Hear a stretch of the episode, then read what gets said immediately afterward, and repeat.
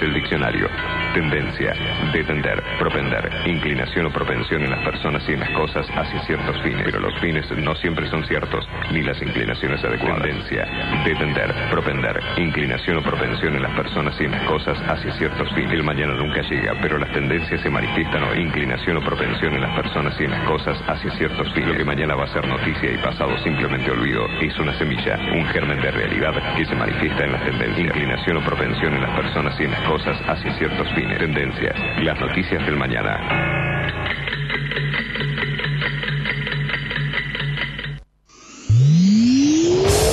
Para los que son manija. Que les gusta tener el auto impecable. Este programa les recomienda Doctor Pulidora. ¿Querés vender tu auto y querés que se vea como nuevo? Doctor Pulidora. Esta gente sabe lo que hace. Doctor Pulidora. Intendente García Silva, 1138. Morón, pulido, abrillantado, tratamientos acrílicos y cerámicos, limpieza de tapizados. En Doctor Pulidora le dan cariño a tu auto, a tu moto, a tu camión. Y a tu persona, Doctor Pulidora. Intendente García Silva, 1138 en Morón. Búscanos en nuestras redes. En Instagram, Doctor Pulidora. este programa y todos los que los escuchan. Ya lo probamos. Probamos también Doctor Pulidora.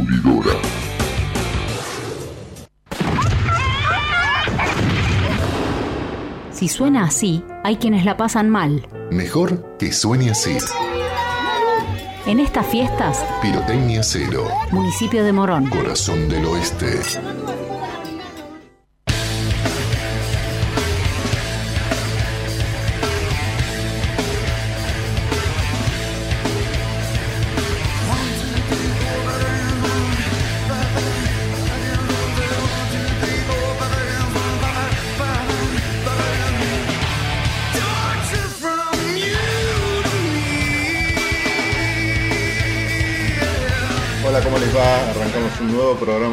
Tendencias, el último de 2023, hoy es 26 de diciembre y bueno, les agradecemos por supuesto a todos los que han estado con nosotros durante todo este año, un año bastante particular, un año en el que se convirtió en presidente de la nación Javier Milei, Javier Gerardo Milei, un hombre que empezó en los medios de comunicación a ser famoso por sus disruptivas presentaciones, simpáticas algunas, violentas otras, todas llamativas, y las principales cadenas de difusión mediáticas, radiales, televisivas, privilegiaban, por supuesto, sus audiencias a todo lo que tenga que ver con la doctrina, y en función de eso, por supuesto, Milei era un número que garpaba, ¿no?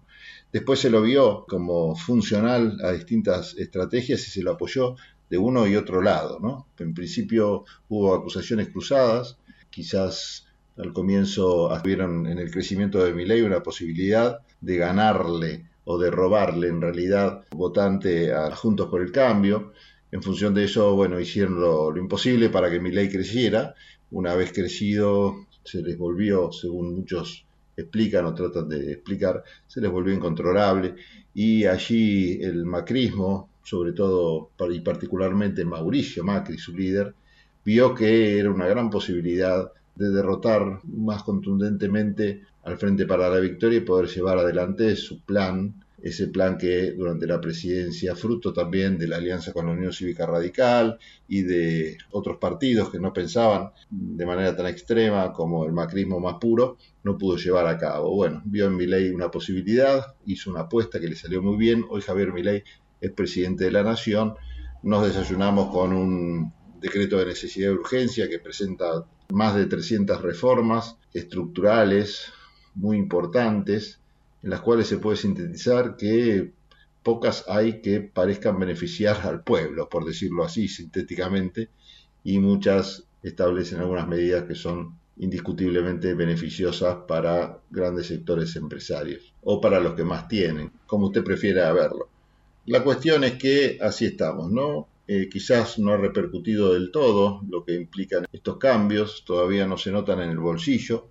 Ya a partir del mediados de enero, con la llegada de las facturas de la economía desregulada. No solo vamos a ver incrementos como los que estamos viendo ahora en los supermercados, en los productos distintos que necesitamos de consumo diario, sino también en lo que son los servicios de luz, de gas, lo que tienen que ver con la energía, lo que tiene que ver con las prepagas, ¿no? aumentos de hasta el 44% fruto de esta desregulación. Ahora sí son temas que uno puede indicar a mi ley como el autor de esos cambios, ¿no? Quizás cuesta identificar a ley como el responsable de los aumentos en los supermercados, ¿no? porque ya veníamos con una tendencia alcista e inflacionaria preocupante, pero claramente se van a ver a principios de enero en estos drásticos aumentos la mano de ley y la mano del, del DNU. ¿Cómo va a reaccionar la población ante eso?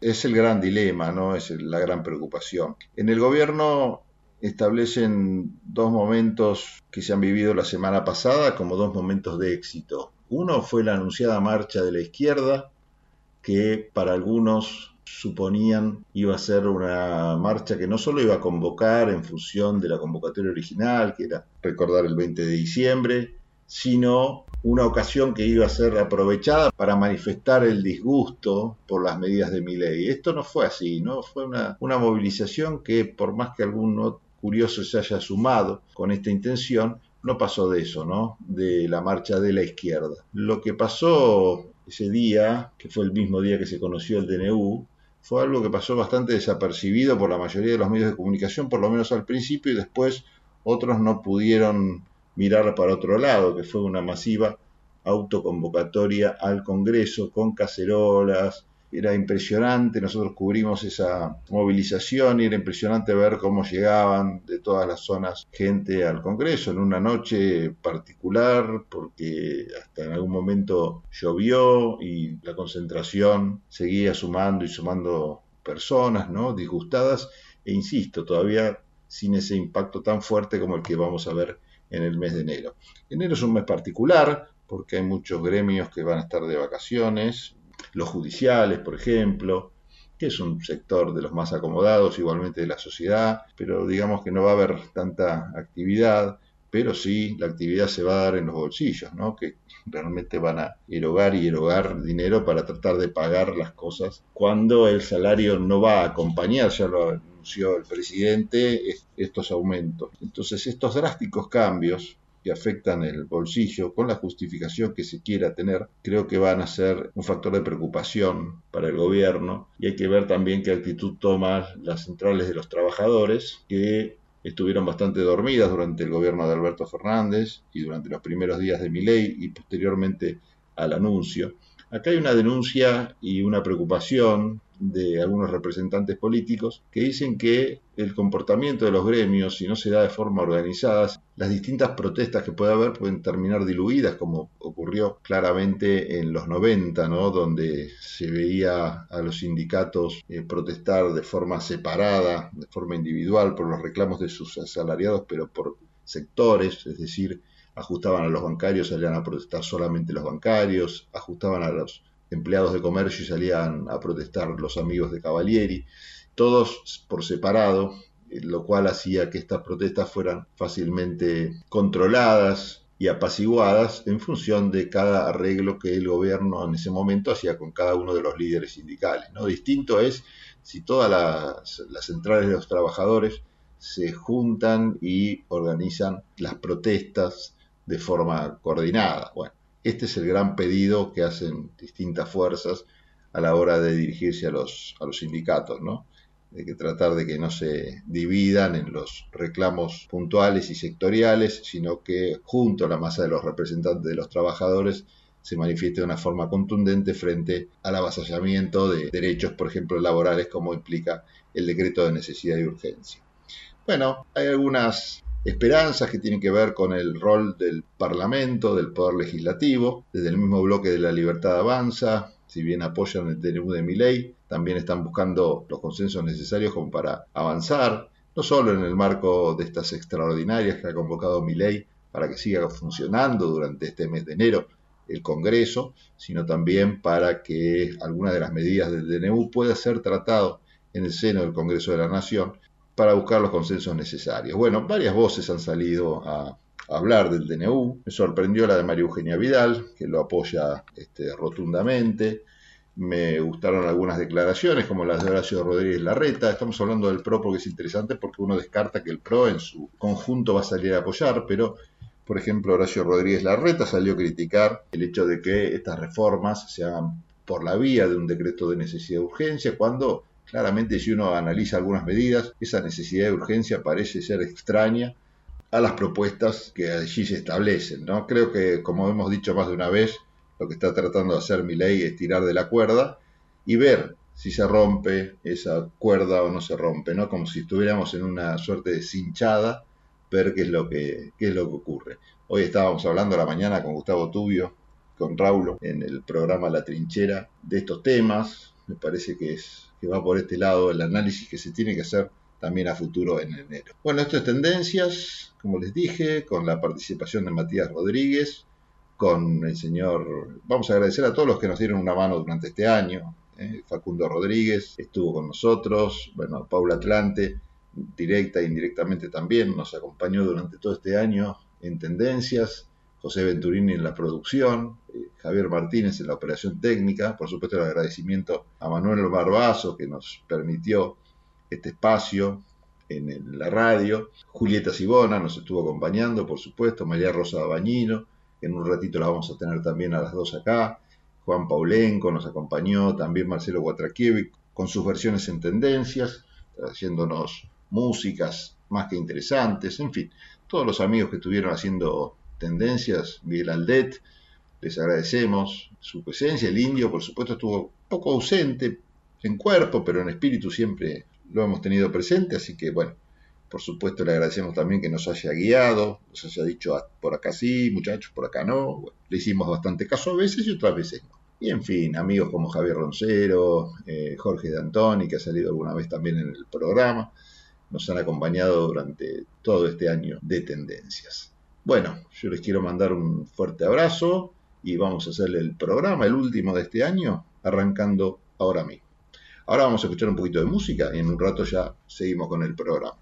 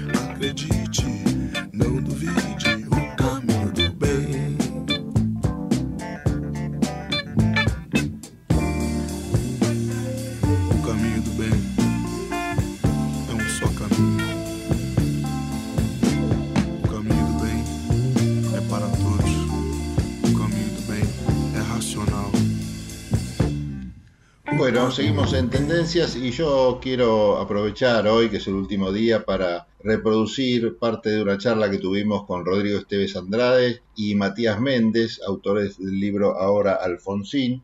Es un libro muy interesante en el cual no hemos hablado en el programa este, así que vamos a hablar un poco sobre este libro, sobre una política argentina que, como sus autores dicen, no existe más y sobre la construcción de un político que jamás dejará de existir.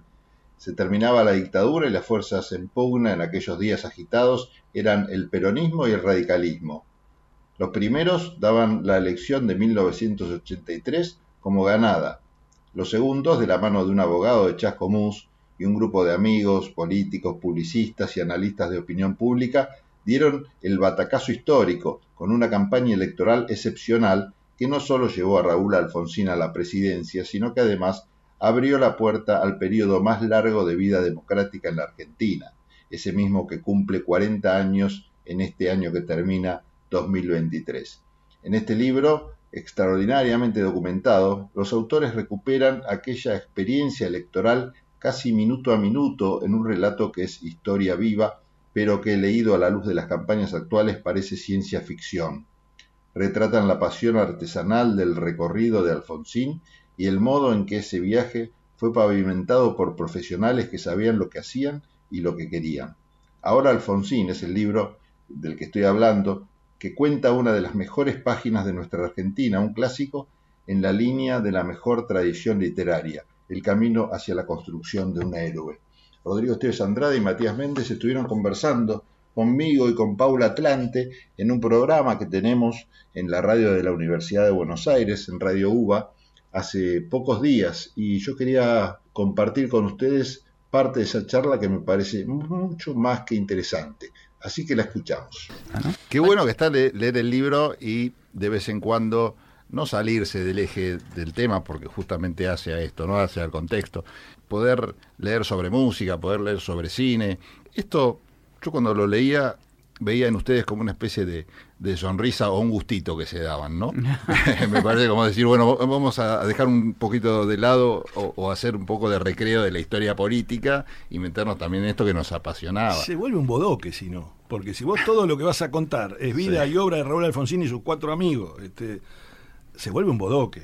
Seguramente alguno aburriría. Y el otro tema es que la, contextual- mucho, la contextualización te permite, sobre todo entendiéndolo como un legado para muchas otras generaciones que no vivieron eso, eh, la contextualización te permite también interpretar en qué andaba la sociedad, porque Alfonsín es un producido de su época, pero también lo es un producido de la cultura de esa época, de los gustos de esa época, de las ansias de esa época, y esas expresiones tienen que ver con el cine, con la música. Los consumos culturales marcan una agenda. Entonces, negarlos es absurdo. La radiofonía, sin ir más lejos, que nosotros hablamos este, muchas veces con Mati en ese libro de, de los programas radiales, de la mañana, de quienes lideraba, de qué hacía, porque además también te permite medir qué, re- qué resultó de todo eso Alfonsín, porque Alfonsín no solo era un fenómeno en las calles, en términos de las movilizaciones populares, sino que también era un fenómeno en los medios. Este, vos ve- nosotros, por ejemplo, compartimos datos de- del rating del día que fue cordialmente, que era al mediodía, en el canal público de la calle Figueroa Alcorta, que ahora se llama TV Pública, en esa época se llamaba Argentina Televisión a Color, que conducía Albert, eh, el Pinocho Mareco. Eh, Pinocho me salía Mateo. el uruguayo, que era un uruguayo muy filoperonista, este, que había sido interventor de los canales en la época del peronismo, que Sí, yo y sí. todo el otro, un tipo bastante identificado con el peronismo, pero que tuvo un feeling tan grande con Alfonsín que el programa lo terminaron repitiendo, porque después Luder no va. Cosa que nos confirmó después eh, generosamente Carlos Campolongo, que siempre nos dio una mano ahí en un anclaje un ex docente de esta casa, pero Sí. digo, más allá de eso, una gran pesadilla de la Facultad de Sociales para muchos este, Para alumnos. de tesis. Claro. Pero debo decirte, Carlos, que, que nos sirvió mucho cuando nos dice, no, mirá, Luder no quería ir a ningún lado. Él decía que la televisión no, no No aportaba. que el peronismo ya ganaba con otras cosas, claro. Y bueno, y Alfonsín a la inversa fue, Mareco no tuvo el programa con el peronismo, entonces repitieron el programa de Alfonsín y Alfonsín tuvo 15, mi- 15 puntos en el arranque y terminó en 25, 30 puntos. Y, y después de esta investigación, ¿ustedes entienden que Alfonsín era un hombre que entendió el cambio en los medios o se dejaba llevar, digamos, como decir, porque hoy cualquier político entiende lo que tiene que hacer o entiende las redes. En ese momento, él había estudiado el tema, había No, para mí- comprendía o tenía... Yo creo que lo primero que entendió Alfonsín claramente es la potencia de la televisión, ¿no? Eh, él tuvo claro, y cuando vos recorres la campaña te das cuenta claramente que él tenía muy en claro eh, la, que él entraba con la televisión al almuerzo y la cena de cada argentino. Y Alfonsín tenía además la gran virtud que el- los tipos de la tele siempre dicen eh, el que llega es aquel que penetra la pantalla. Y Alfonsín sin duda penetraba la pantalla.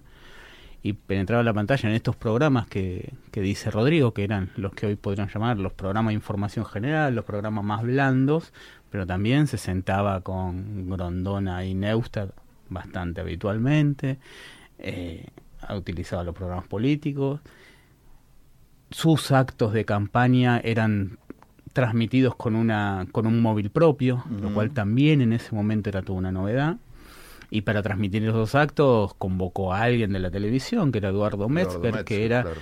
que él mismo nos contó a nosotros que él en la campaña de Alfonsín hizo hacía lo que ni siquiera hacía en sus programas, que era sentarse en el switcher a dirigir las cámaras. Mira vos. Eh, entonces, efectivamente, él era muy consciente del poder de la, de la, de la televisión y de los medios en general, ¿no? Porque Alfonsín, vos, vos lo sabes perfectamente, le daba una importancia al trato con, con el periodismo, por más que se enoje, por más que, que era cascarrabia, qué sé yo, pero arrancaba sus días a la mañana hablando con radio, con las radios, sabiendo que la radio de la mañana fijaba una agenda periodística, hablaba en las conferencias de prensa cuando era necesario, en- recibía a los periodistas habitualmente. Enrique Vázquez nos ha contado que era un habitué de ir a verlo a su, a, a su oficina. Eh, Enrique Vázquez era quizás uno de los columnistas más importantes políticos en ese momento en la revista Humor, que vendía miles, miles y miles de ejemplares. Y que era un joven en ese que momento, era un joven, tipo de menos de 30 años, ¿no es cierto? Seguramente. Y reforzando lo que decía Rodri, que no el contexto cultural, que también tiene que ver con los medios, eh, en este proceso desde que caminamos con Rodrigo con, con el libro, la verdad que a, a mí uno de los elogios que, que más me gustó recibir es cuando nos dicen, che, eh, eso que ustedes hacen, te- el libro te permite meterte en la época, ¿no? Eh, y, y eso, más allá de que, baja la, cuestión más dura de la información dura, política, Alfonsín, sino que, que bueno, que, meterse a través de, de la literatura, de la música, de la tele, de la radio, te permite, ¿no? Es, ese, eh, esa inmersión en los 80, que es una década que está como... eh, olvidada, Sí, perdida, tuvimos una sobredimensión, claro, tuvimos una sobredimensión y una sobreexigencia epocal con los 70, sobre todo por una escuela historiográfica muy cara a este tiempo que termina en unos días, este, que nos hizo un daño enorme, ¿no? Esta cosa de almibarar los 70 torpemente, eh, cuando fueron lamentablemente 10 años de una tragedia enorme, ¿no? Arrancada con una dictadura como la de Onganía y terminada con otra dictadura como la de Videla. Los 80 mirados con cierto desdén, como los 80 grises de, esos señores que volvieron con el mismo este, pantalón y el mismo saco que usaban en el colegio secundario, ¿viste? Pues parece esa cosa que este, le aplican no solo a la figura de Alfonsín, sino en general a la historiografía que se reconstruyó. Este, al final, digamos, en una revisita que empieza creo que en gran medida gracias a la película de Mitre, este, hay como una relectura, digamos, este último año este, hubo como un este, rever las cosas y dimensionar un poco más que los 80 no habían sido en vano, sino que los 80 habían sentado las bases de estos 40 años de democracia, después terminamos abrazados a ellos, este, y el precandidato del peronismo, que terminó siendo candidato, terminó recitando el preámbulo, pero debo decir que no alcanzó. Este, acá estamos todos sorprendidos, pero no vine a hablar del presente, así que sigamos con el Sí, libro. quizás. Este, Pero como es sábado, viste, uno se relaja, No, pido se disculpas. relaja, Tranquilo, tranquilo, tranquilo. Acá el programa lo van a conducir ustedes y cuando haya un hueco nos metemos nosotros. La idea es esa, nosotros venimos a escucharlo, la verdad es esa.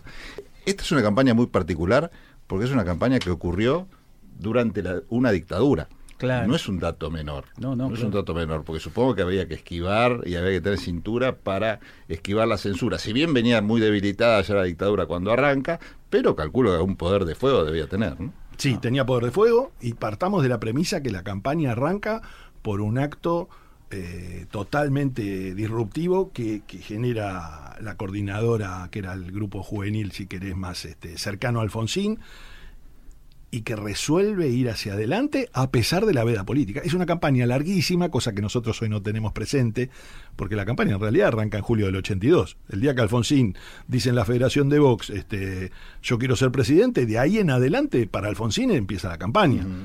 ¿Y Esta- eso esta- qué fecha es? eso es julio del 82, 16 de julio, un 16 de viernes julio de frío, espantoso, en un teatrito chico que es este la Federación Argentina de Box, que no, no, no, no deja de ser una un- el estadio cubierto más grande antes del Luna Park que tenía la ciudad.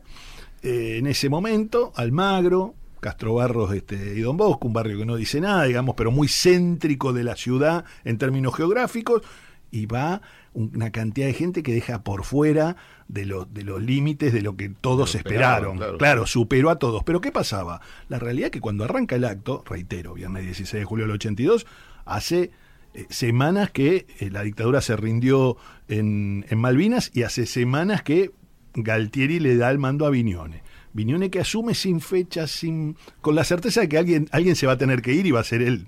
Claro. Pero no mucho más que eso. Sí. No hay ningún dato que diga cuándo se van, qué día, qué hora. Sí que está acotado, ¿no? digamos, ellos venían con una inflación tremenda, cuando digo ellos me refiero a la dictadura militar, que durante estos años se ha reconstruido ese, ese relato y ahora se dice cívico-militar, este, y debo decir que la inflación nunca les dio respiro. Eso estaba agotado en términos económicos. El otro tema es que la apuesta política le salió muy mal. La apuesta política era Malvinas, Malvinas termina mal, entonces hay un agotamiento general. Alfonsín insta a este acto, Alfonsín después de este acto vuelve a resolver romper lanzas, convoca un plenario del Comité Nacional del Partido con su minoría. Recordemos que los números son de la década del 70, porque Alfonsín no tuvo más internas, ni tampoco el radicalismo, ni ninguna fuerza política. Los partidos están prohibidos. Esa noche del acto, del viernes 16 de julio, la dictadura termina cumplimentando algo que había anunciado el primero de julio, pero que nunca había cumplido, que era levantar la veda política. Esto que parece tan no dice nada, era simplemente que hasta ese día, en verdad, no se podía hacer un acto. Está prohibido las reuniones Claro, de más de reuniones. Exacto. Muy Este es el dato. de personas, claro. Y ese día, ahí, y esto lo hemos conversado con Mati en, en- en- en generosas charlas con, con Marcelo Sturing, que fue el primer orador de la reconstrucción del camino de la democracia, porque era el joven que habló antes de Alfonsín.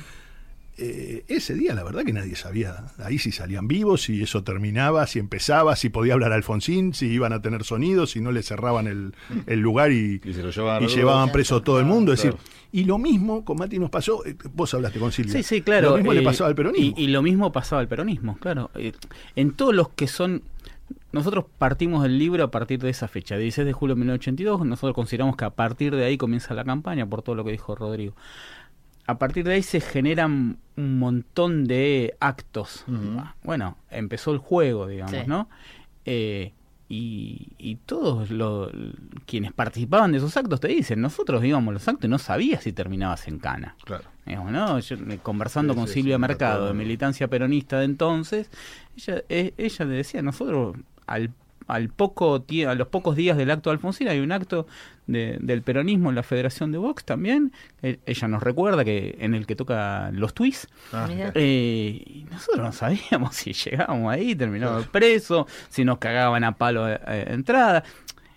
Otra cosa que te dicen todos los quienes participaban eh, en esos actos en, aquella época, te dicen, la mitad creíamos nosotros que eran servicios, y seguramente Claro, eran servicios. Algunos, no sé si la mitad, pero que había, había. Claro, claro. que había, había. Vos veías los tipos sacando fotos y no eran fotógrafos. eh, Digo, todo, todo eso pasó durante hasta bastante entrada a la sí. campaña, te diría. Eh, y hay otro elemento más respecto a lo que vos decís de hacer campaña en dictadura. La dictadura no establece un cronograma electoral hasta bastante entrado el 83. Alfonsín lanza su fórmula después del acuerdo de el radicalismo bonaerense con, con la línea Córdoba que permite establecer la fórmula Alfonsín Martínez, se lanza en eh, diciembre del 82 en la Federación de Vox sin cronograma electoral. Sí, claro. No se sabe cuándo se vota.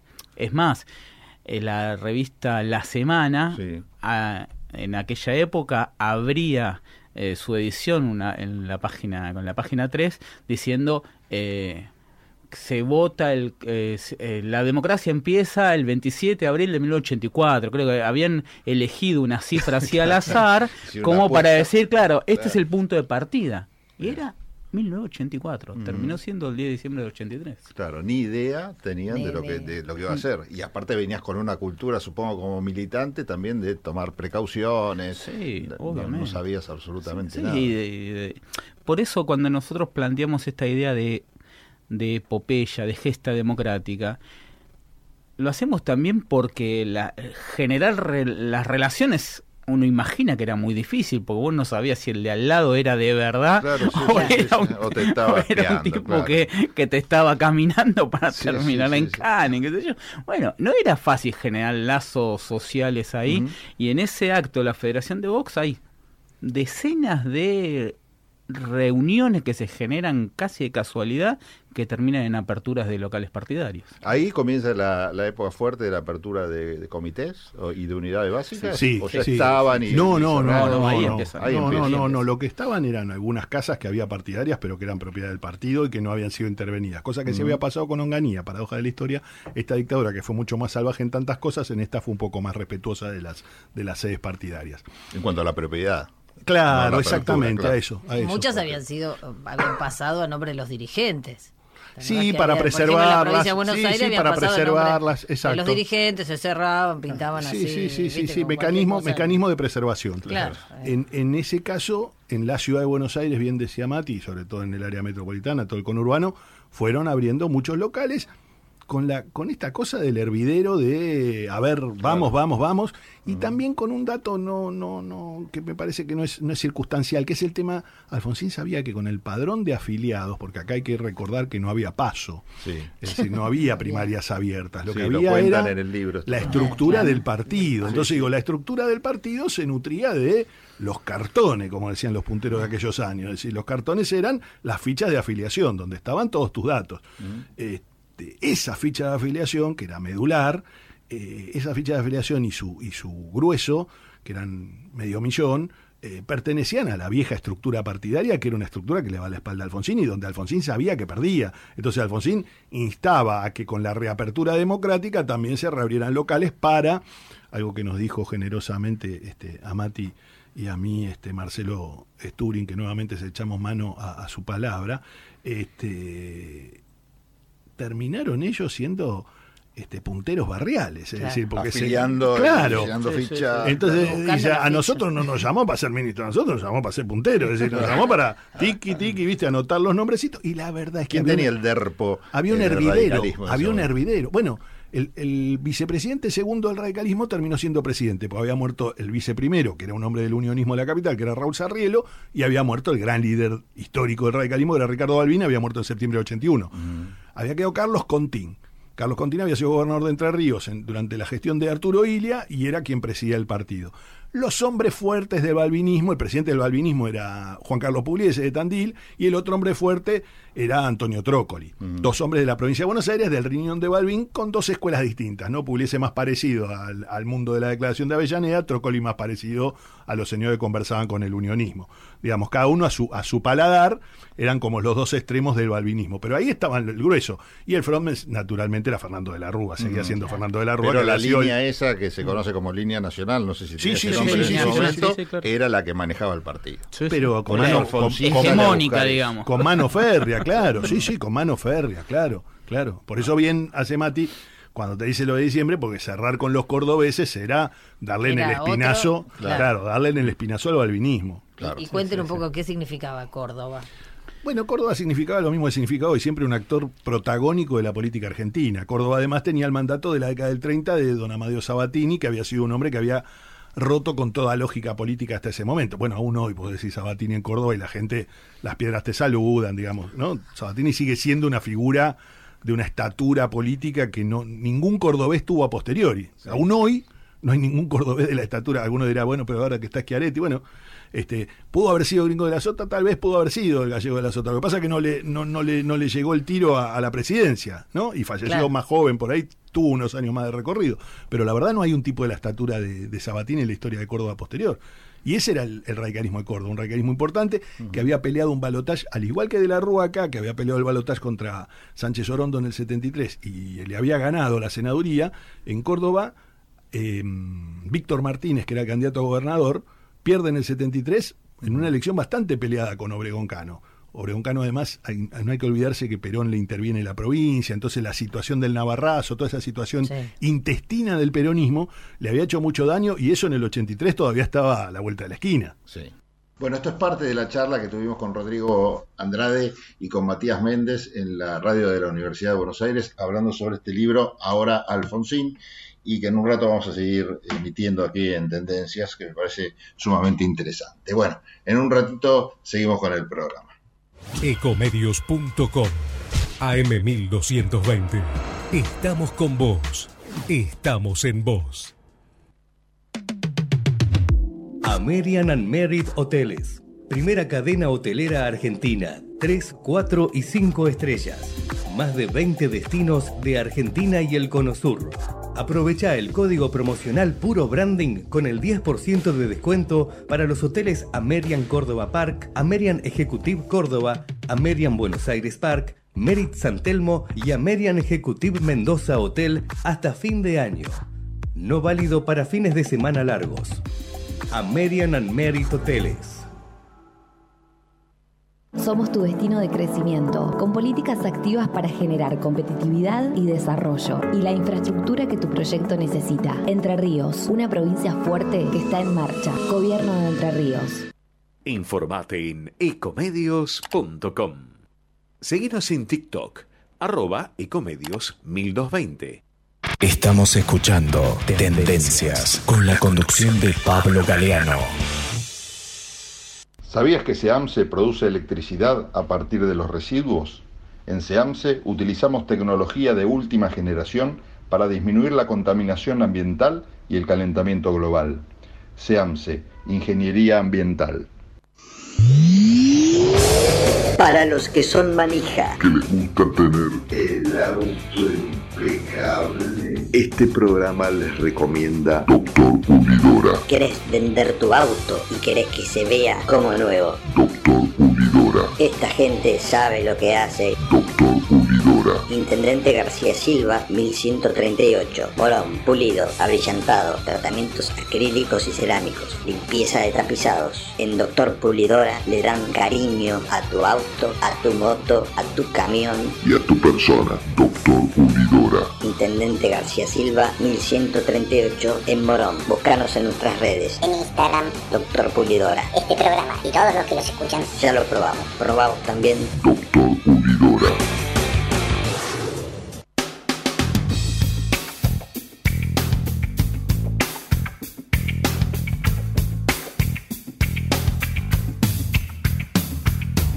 Seguimos en tendencias, bueno, y seguimos escuchando parte de la nota que le hicimos a Rodrigo Esteves Andrade y Matías Méndez cuando comentábamos en Radio UBA, en la radio de la Universidad de Buenos Aires, su libro Ahora Alfonsín, junto a Paula Atlante, en una charla más que interesante que algunos fragmentos reproducimos acá en el programa de hoy.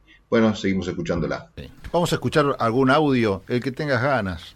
Total es lo Bueno. mismo, pues nos va a dar a- y a disparar charlas acá. Así que queda a tu criterio. a la mujer nuestra primera palabra, a la mujer argentina que sufre las consecuencias de una sociedad anticuada y machista que ni siquiera le confiere la posibilidad de compartir la patria potestad de sus hijos. Le decimos sencillamente que vamos a concretar en serio la igualdad que establece la ley y le niegan los hechos. Ahora, Alfonsín. Vote lista 3. Muchos me han preguntado por qué saludo así. Es una manera de estar juntos, es un abrazo a la distancia. Y a pocas horas de una decisión fundamental de los argentinos, no para consagrar una candidatura, para elegir un rumbo nuevo, deseo estar más juntos que nunca, porque sabemos que solamente a través de el esfuerzo de todos vamos a hacer la Argentina que sencillamente nos merecemos. Ahora, Alfonsín. El hombre que hace falta. Ahora, Argentina. Bueno, el que sabe de música identificará seguramente estas tres notas finales también como que parte quizás de la partitura de la, de la marcha radical. Sí, claro, claro. Me parece a mí, me Sí, sonó sí, a sí, eso. es me eso, sonó a sí. eso. Sí, pero los, los audios eh, son muy significativos y muy representativos de la campaña porque el primero, Alfonsín le habla a la mujer.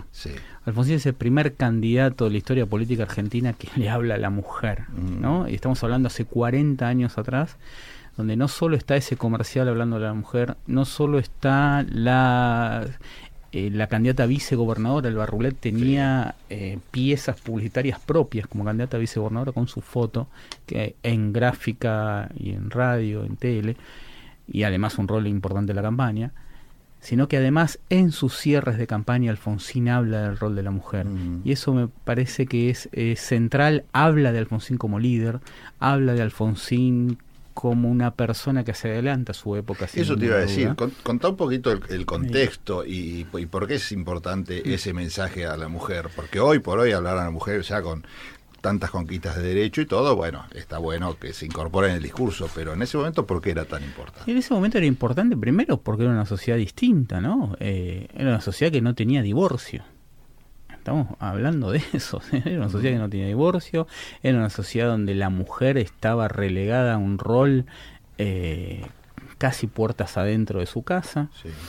Eh, y sin ninguna duda, los, los avances en materia de ampliación de derechos que tuvo la democracia comenzaron en esa campaña. Y nosotros decimos, ¿por qué en esa campaña? Porque Alfonsín los verbalizó, los construyó desde su discurso.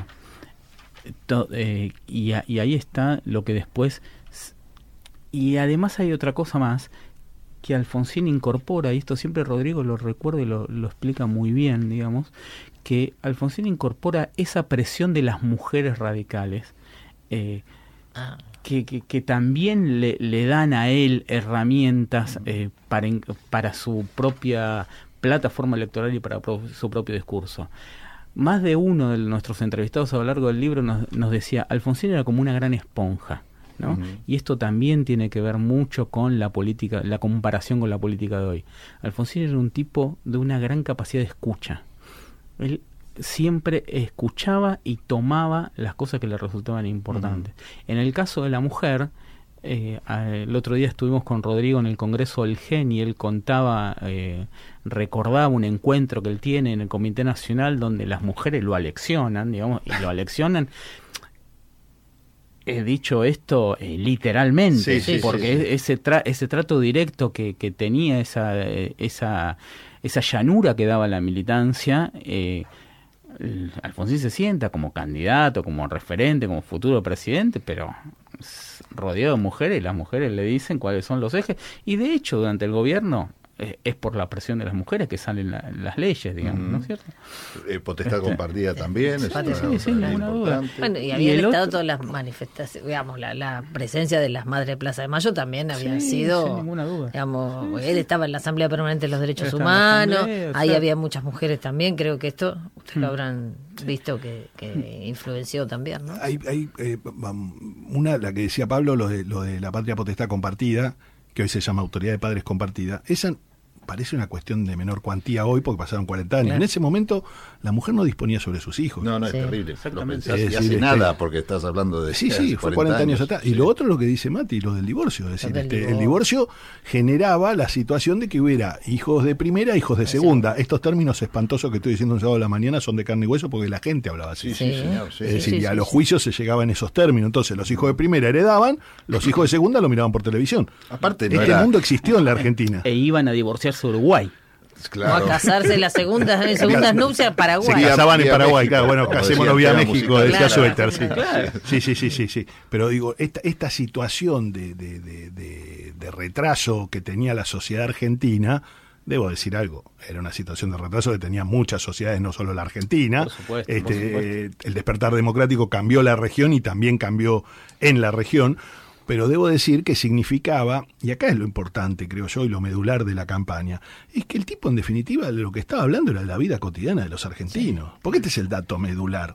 Es decir, estas leyes fueron leyes que permitieron ordenar la vida cotidiana de la gente de a pie. ¿El, Es cere- decir, el cerebro de la campaña fue Alfonsín? Sí.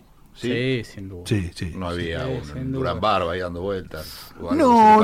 Alfonsín tuvo una gran capacidad de escucha, lo decía Mati recién, y eso eh, suscribimos 100% los dos, este, porque lo entendimos así. Sí. Alfonsín entendió desde el principio que necesitaba un equipo de publicistas. El equipo de publicistas se ordenó en torno a un tipo que ya tenía relación con el radicalismo, que en general se cuenta muy mal la historia porque se ha montado un mito, que era David Rato. David Rato tenía una larga relación con el radicalismo desde los años 60, porque había trabajado con Richard Porredón y con Pablo Gaulan, que eran dos publicistas de mucho peso en esos años, y que ambos tenían relación con el radicalismo. Es más, Richard Porredón termina siendo embajador en Canadá de Arturo Ilia en gran medida como un generoso, este, si querés, reconocimiento del gabinete de Ilia De a la trabajo. tarea que había. Exacto. Cosa que era habitual. ¿Y cuál, era el, cuál es el mito?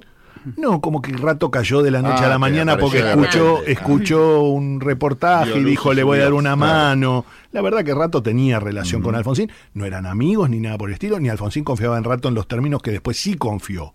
¿Había encuestadores en esa Mm. época? Sí, el Vos lo equipo. sí. Bueno, nosotros planteamos que es eh, que esa es la primera gran campaña profesional de la Argentina porque incorpora profesionales que vienen desde distintos lugares, así como incorpora estos profesionales que vienen de las publicidades y no solo a Rato. Rato es el que quedó como la cara visible, etcétera. Quizás era el jefe, sin duda era el jefe, eh, y era el presidente del Círculo de Creatividad Argentina, era, era una, una eh, corporación que reunía a los publicistas de la Argentina, que Rato mismo había ayudado a fundar algunos años antes, que él los presidía, pero ahí de ahí salen otros más, como Gabriel Dreyfus, Dreyfus, como, claro, y como falleció Marcelo. Cosín, que eran en ese momento las, las estrellas de la publicidad argentina, que trabajaban en grandes empresas y que manejaban cuentas muy importantes. Marcelo Cosín manejaba la cuenta de Ford. En ese momento se pide licencia, como hace Dreyfus, como hace Rato, para laburar gratis en la campaña de Alfonsín. ¿De dónde sacaban la Y- plata? Porque ese es y- otro tema también, el financiamiento. no, pero lo que, lo que vos decías de, de Sí. Alfonsín jefe de campaña, eso es importante, porque si vos ves eh, los ejes con los que se convoca la Federación de Vox, cuando todavía no había publicistas, y vos ves los ejes finales de la campaña, son, casi los mismos. O sea, era surgía de la, la conformación ideológica de Alfonsín. Eso no hay duda. De Alfonsín y su mesa chica, ¿no? Sí, y, sí, sí. y quienes lo acompañaban en el momento de renovación y cambio, lo- sumado a el pulso que tenían los pibes de la coordinadora que surgían de, de- de muchos de, de la militancia universitaria de la franja y demás. Claro. Pero o sea, no, hay, no hay duda que, que el lo- la gran virtud de Alfonsín es, bueno, este es un momento donde la televisión es fuerte, donde los medios es fuerte, donde la publicidad es fuerte, tenemos que incorporar publicistas. Los Y publicistas- metamos nuestro Y los mensaje. publicistas se incorporan,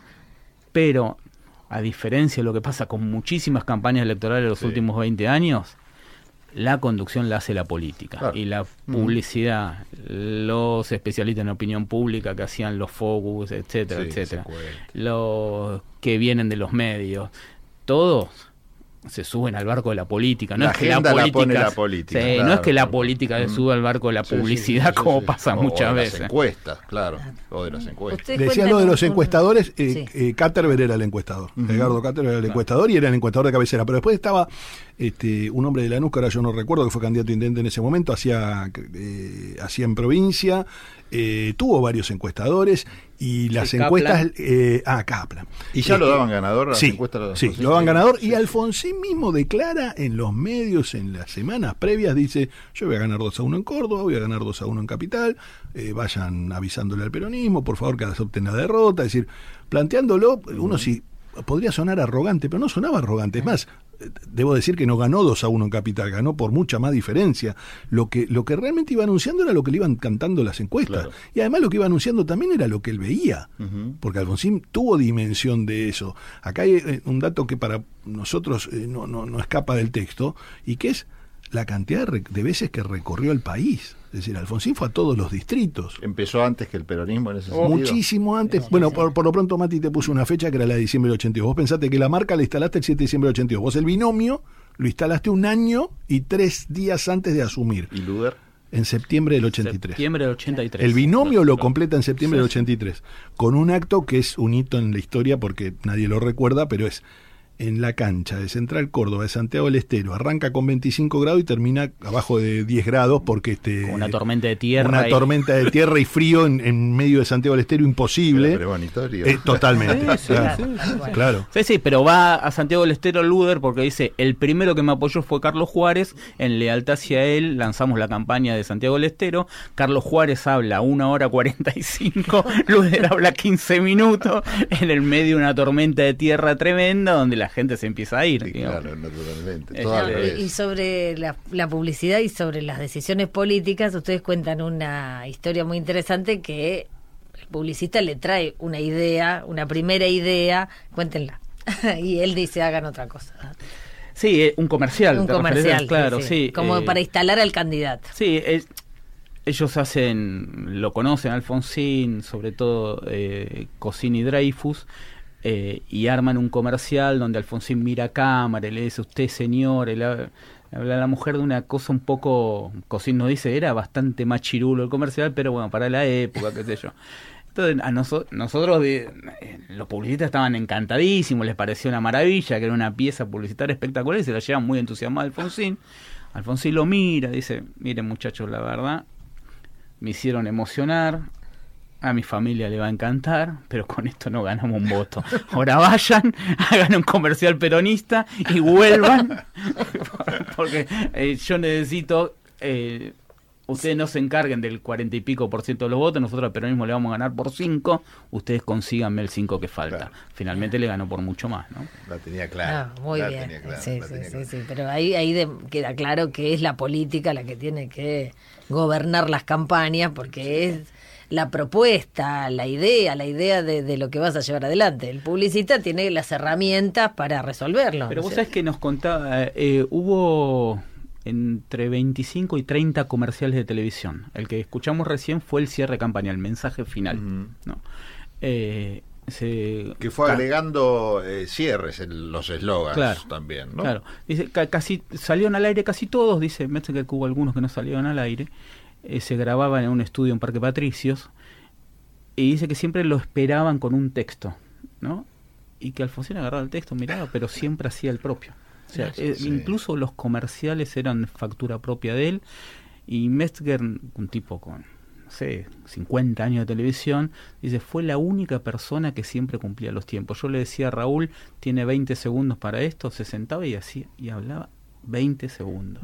Una cosa increíble. Y ahí, respecto del financiamiento de la campaña que vos decías, a nosotros nos contaban que juntaban la guita para los comerciales de televisión y en función de lo que recaudaban para esa semana eran los segundos de televisión que tenían para pautar comprar, y claro. era Ah, claro y en función de eso eran los comerciales que hacían entonces le decían bueno hoy necesitamos hacer 15 necesitamos hacer 20 etcétera y hacían eh, en jornadas largas de. Porque eso también es, tiene que ver con una cultura, ¿no? El empresario que aporta, los particulares que aportan a la campaña. No estaba esa costumbre instaurada. No, ahí hubo tres partidos que más o menos Y aparte, corrieron en el temor también del empresario a bancar un político en plena dictadura en militar. plena dictadura que no sabes Claro. a dónde sí aparte a un candidato que iba a decir que lo que estaba que que, lo metía en decía cana, primero que claro. los iba a meter en cana ¿sí? Perdona, Rodríguez. Este, ahí, ahí sobre el financiamiento, vale, vale contar más o menos en virtud de lo que planteaba Mati, eh, la compra de espacios, por ejemplo, en los televisivos,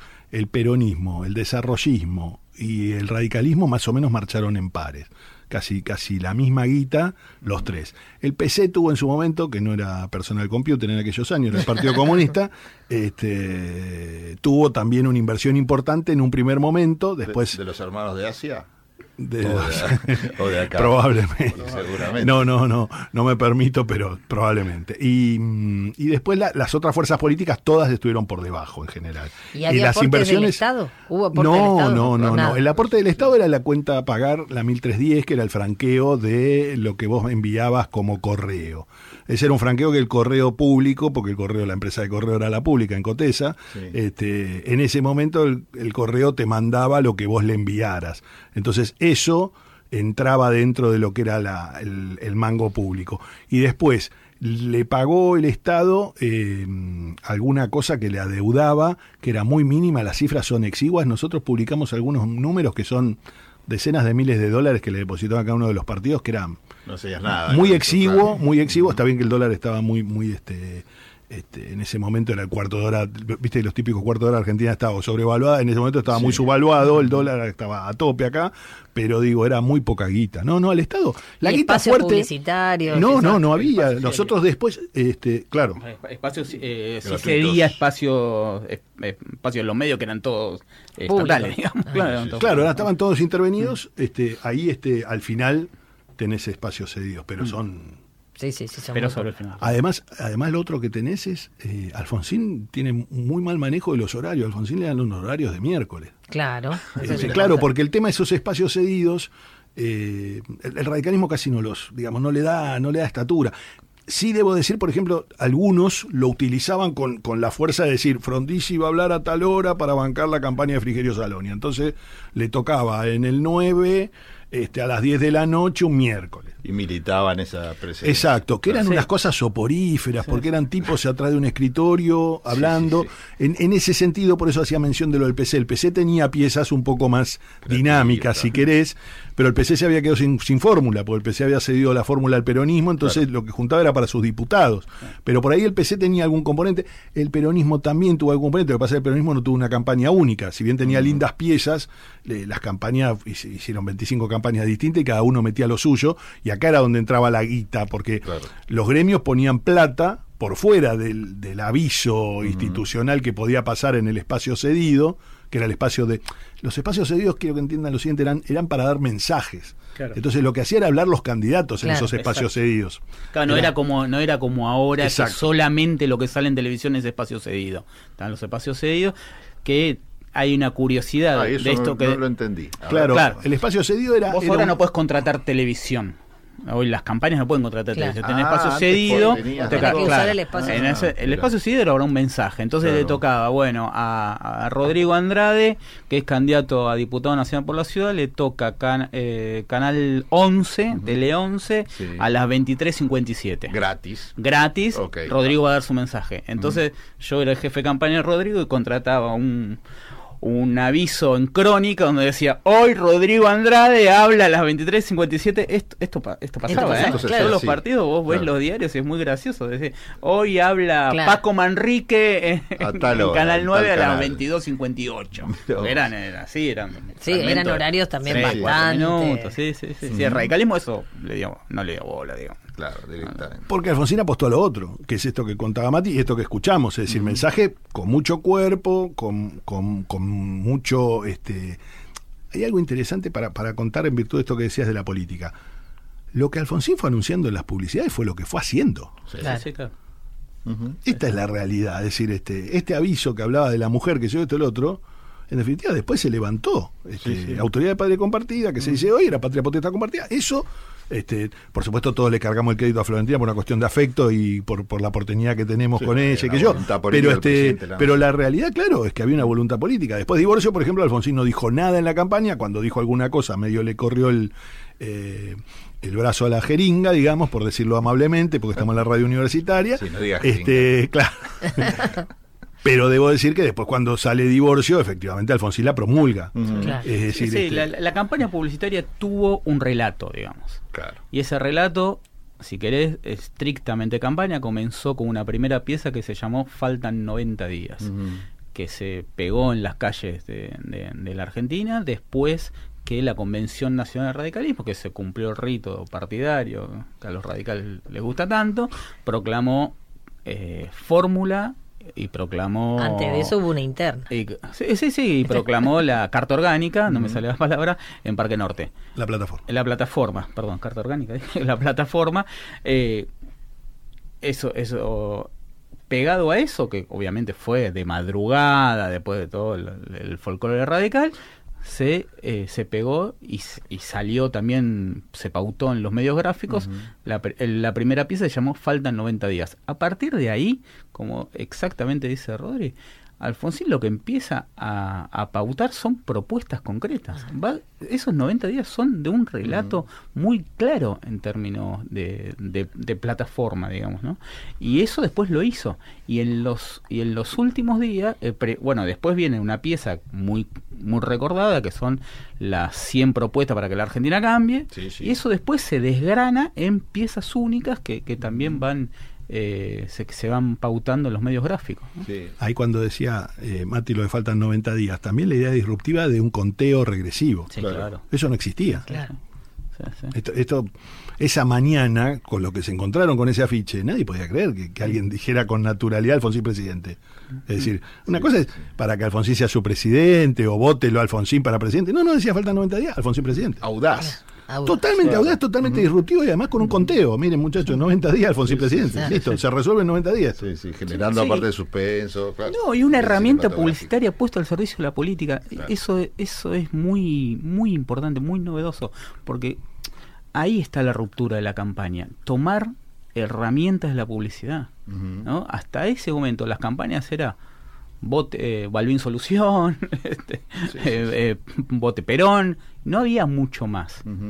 Ahí, eh, eso, el, el, el comercial que, que es contemporáneo con el faltan 90 días, que es el, el de la puerta, el famoso, Sí. el famoso Más que una puerta. salida electoral, es una entrada a la vida. Más que una claro. salida electoral es una entrada a la vida, donde hay poética. es, brilla. Eso no había en, la, po- en las campañas políticas. Eso era cine puro. Claro. Y eso no Claro. existía. Hasta Fácil. ese día no había existido. Fácil Lo que había era gráfica. lo que había era jingleros. Claro. Lo que había era Claro. jingleros, que era lo que la gente conocía, el jinglero de Campo de Solano Lima. Claro. Y un jinglero espectacular que no sé quién es, por ahí ustedes saben, que lo tenemos en el corte, eh, se llama Herminio, el archivo. Es una canción que al día de hoy yo la canto, por ejemplo, cuando me ducho. Esas que te quedan, está bien, bueno, tengo esas cosas. che. Escuchen. Herminio Iglesias, José Averice, a la provincia con su triunfo le darán justicia, trabajo y a su pueblo el esperado bienestar. Herminio Iglesias, justicialista y trabajador.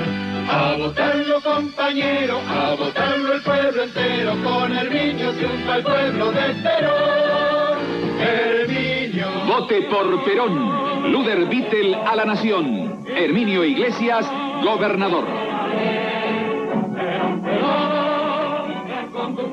Bueno, un jingle hecho y derecho, de esos que Sí. lo recordás después de 40 años. Lo hizo. Escaramela. Escaramela. Julio Ah, Escaramela, que en, esa campaña no solo hizo el jingle de Herminio Iglesias, sino que le hizo un jingle de la Rúa para el interno. está Muy bien, bien. está muy bien. Claro, el tipo era un jinglero. Paula anunció bien que de- Alfonsín llega candidato, pero tiene una interna previa. Claro. Una interna previa que es domingo a domingo desde marzo hasta julio.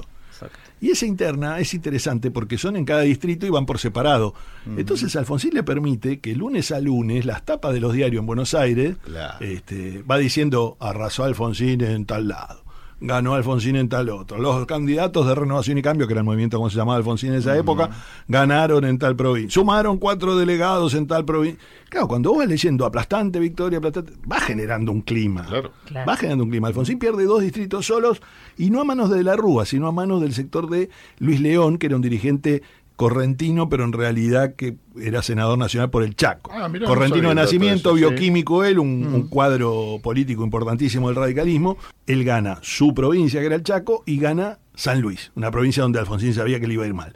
Las dos provincias donde le va flojo, pero gana los 22 distritos restantes. Claro. Acá en Capital, sin ir más lejos, el domingo que gana, de la Rúa no saca ni la minoría. De la Rúa, que había sido el senador de la revolución del 73, que le había ganado y arrebatado al peronismo la banca de Senado del balotaje, no logra ni siquiera arrancarle una minoría. La minoría en el radicalismo en ese momento era el 25%. De la Rúa saca el 18% en la capital federal. Pero, Es pero decir, después algo sucede que de la Rúa es candidato. porque Alfonsín es muy generoso y agarra a todos sus amigos, les dice, Claro. hola, ¿cómo les va? ¿Qué tal?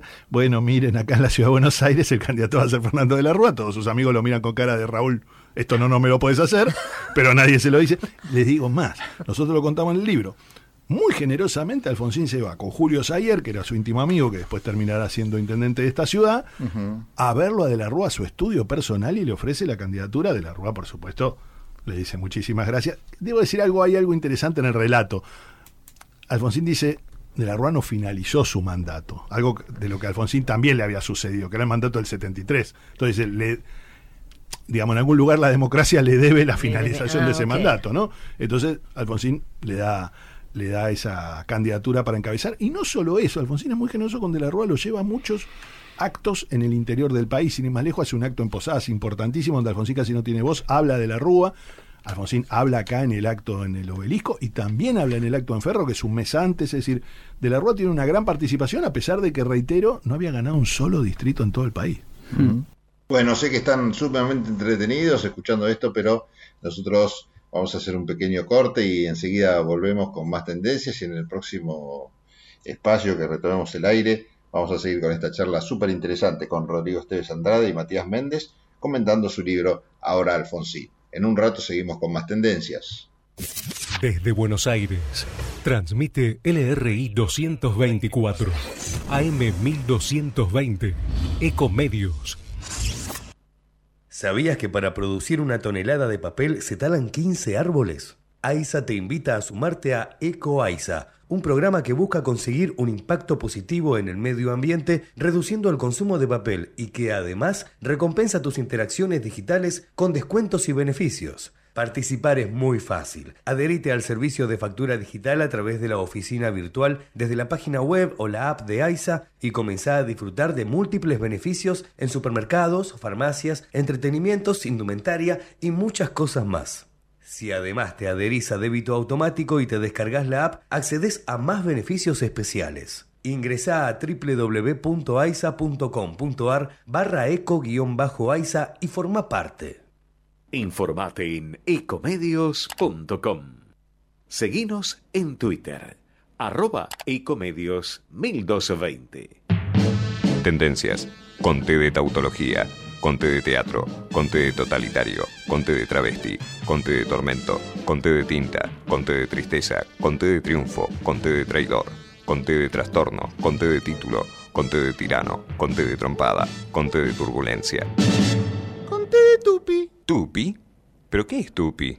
Dícese de un individuo de una nación de indios que dominaba en la Guayana francesa y brasileña. Ah.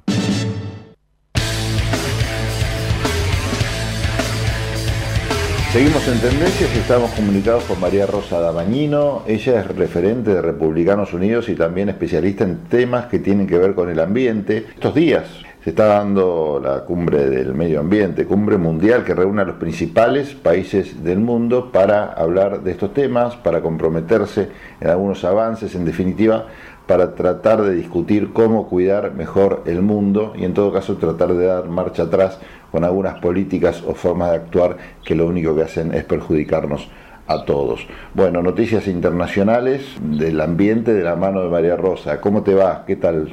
Hola Pablo, buenas tardes a toda tu audiencia y realmente sí, tengo noticias muy alentadoras porque eh, culminó la cumbre mundial de cambio climático de las Naciones Unidas y realmente se llegó a conclusiones más que alentadoras, conclusiones que me gustaría compartir con ustedes. Pues, bueno, sí, sí, contanos porque justamente el programa anterior hablamos de algunos temas que eran preocupantes y queremos saber cómo terminó el asunto.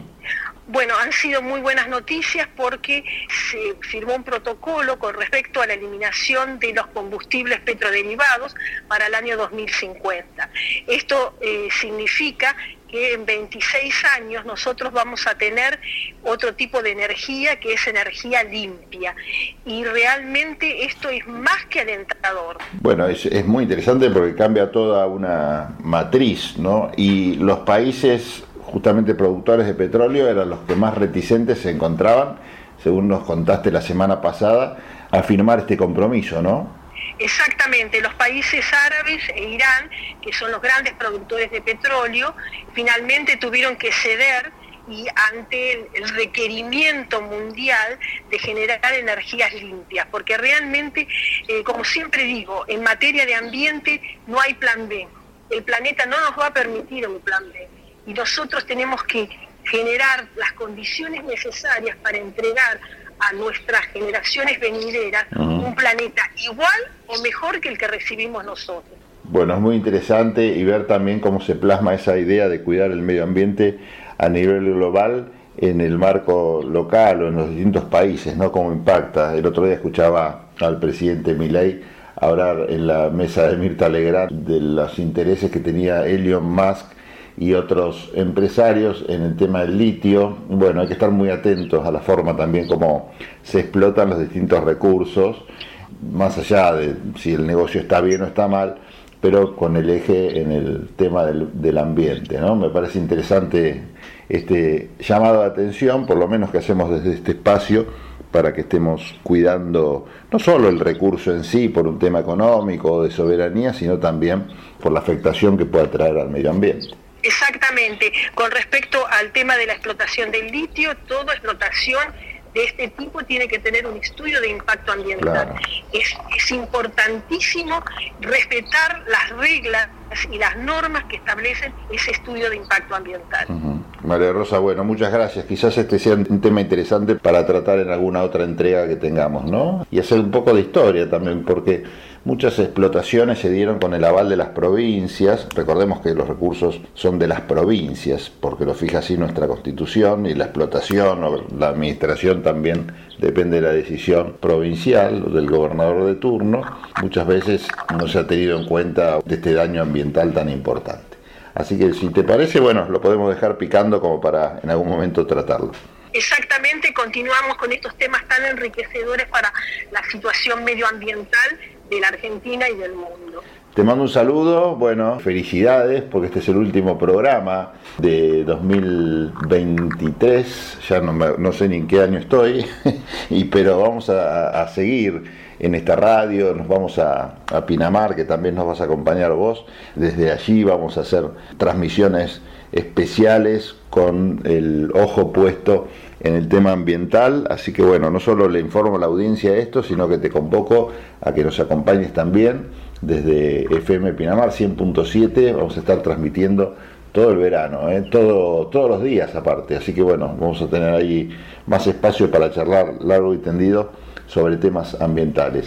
María Rosa, buen fin de año y a la audiencia los invito a que nos escuchen a partir del primero de enero, además de seguir por esta vía en 100.7 Radio Pinamar, la vamos a tener a María Rosa ahí con protector solar, por supuesto, como corresponde, ¿no? Por supuesto, y nos vemos el próximo martes de enero en estas conversaciones tan ricas sobre medio ambiente. Te mando un cariño, gracias María Rosa Dabañino, referente de Republicanos Unidos y especialista en temas ambientales, pasó por tendencias.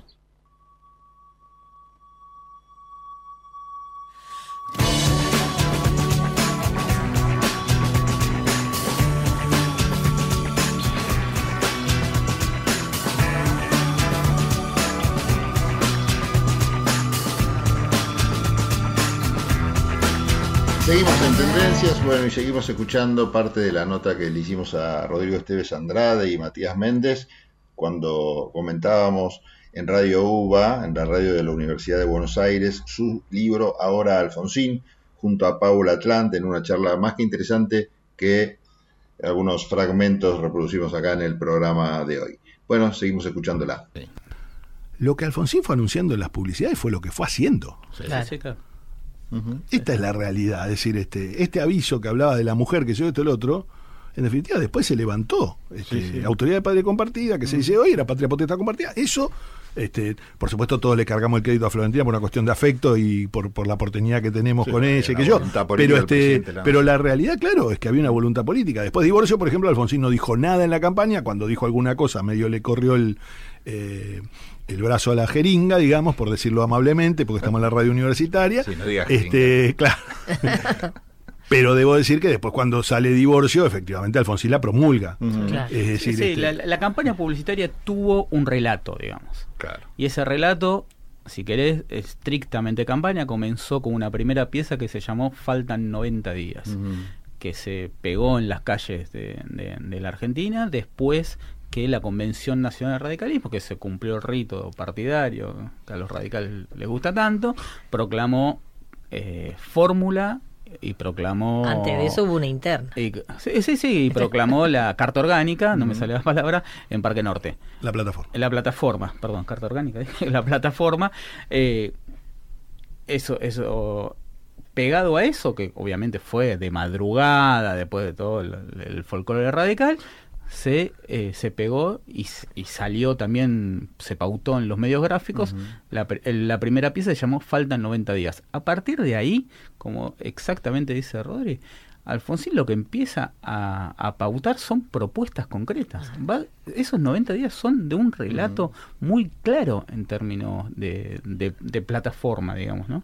Y eso después lo hizo. Y en los, y en los últimos días, eh, pre- bueno, después viene una pieza muy, muy recordada, que son las 100 propuestas para que la Argentina cambie.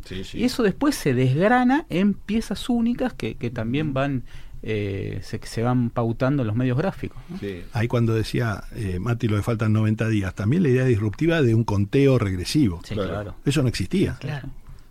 Esto, esto- esa mañana, con lo que se encontraron con ese afiche, nadie podía creer que, que alguien dijera con naturalidad Alfonsín presidente.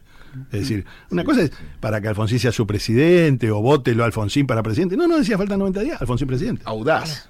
Totalmente audaz, totalmente disruptivo y además con un conteo. Miren, muchachos, 90 días Alfonsín presidente. Listo, se resuelve en 90 días. Sí, sí, generando aparte de suspenso. claro. No, y una Sí, herramienta publicitaria puesta al servicio de la política. Eso, eso es muy, muy importante, muy novedoso, porque ahí está la ruptura de la campaña. Tomar herramientas de la publicidad. ¿no? Hasta ese momento las campañas era vote eh, Balvin Solución, este, eh, eh, vote Perón, no había mucho más. Ahí eso, el, el, el comercial que, que es contemporáneo con el faltan 90 días, que es el, el de la puerta, el famoso, Sí. el famoso Más que una puerta. salida electoral, es una entrada a la vida. Más que una claro. salida electoral es una entrada a la vida, donde hay es poética. brillante. Eso no había en, la, po- en las campañas políticas. de ese Eso era cine puro. Y eso no existía. Hasta Fácil. ese día no había existido. Fácil Lo que había era lo que había era jingleros. Claro. Lo que había era Claro. jingleros, Ujú. que era lo que la gente conocía, el jinglero de Campo de Solano Lima. Y un jinglero espectacular que no sé quién es, por ahí ustedes saben, que lo tenemos en el corte, eh, se llama Herminio, el archivo. Es una canción que al día de hoy yo la canto, por ejemplo, cuando me ducho. Bueno. Esas que te quedan, está bien, bueno, tengo esas cosas. che. Escuchen. Herminio, todo hombre de bien hace su autocrítica. Creemos que es un momento de autocrítica. ¿Usted cree que algunas de las actitudes que usted tomó con respecto a la Unión Cívica Radical, con respecto al doctor Alfonsín, con respecto al doctor Almendaris, tuvieron que ver en esta pérdida de las elecciones? No, todo lo contrario, mi usted le tiene que preguntar a los compañeros. Nosotros la autocrítica que le hicimos y, y tampoco me voy a, a rectificar, porque en primer lugar lo tienen que hacer ellos. La autocrítica se la tiene que hacer aquel que inicia las agresiones. Nosotros, el justicialismo, no, no hemos iniciado las agresiones. Nosotros simplemente nos hemos defendido. ¿Usted iría a felicitar al doctor Con Luder, cada hombre argentino votará por una patria con futuro y un gobierno que dignifique el trabajo con leyes. Que Perón ha establecido. Peronismo es liberación. Luder Bitten. La revolución en paz.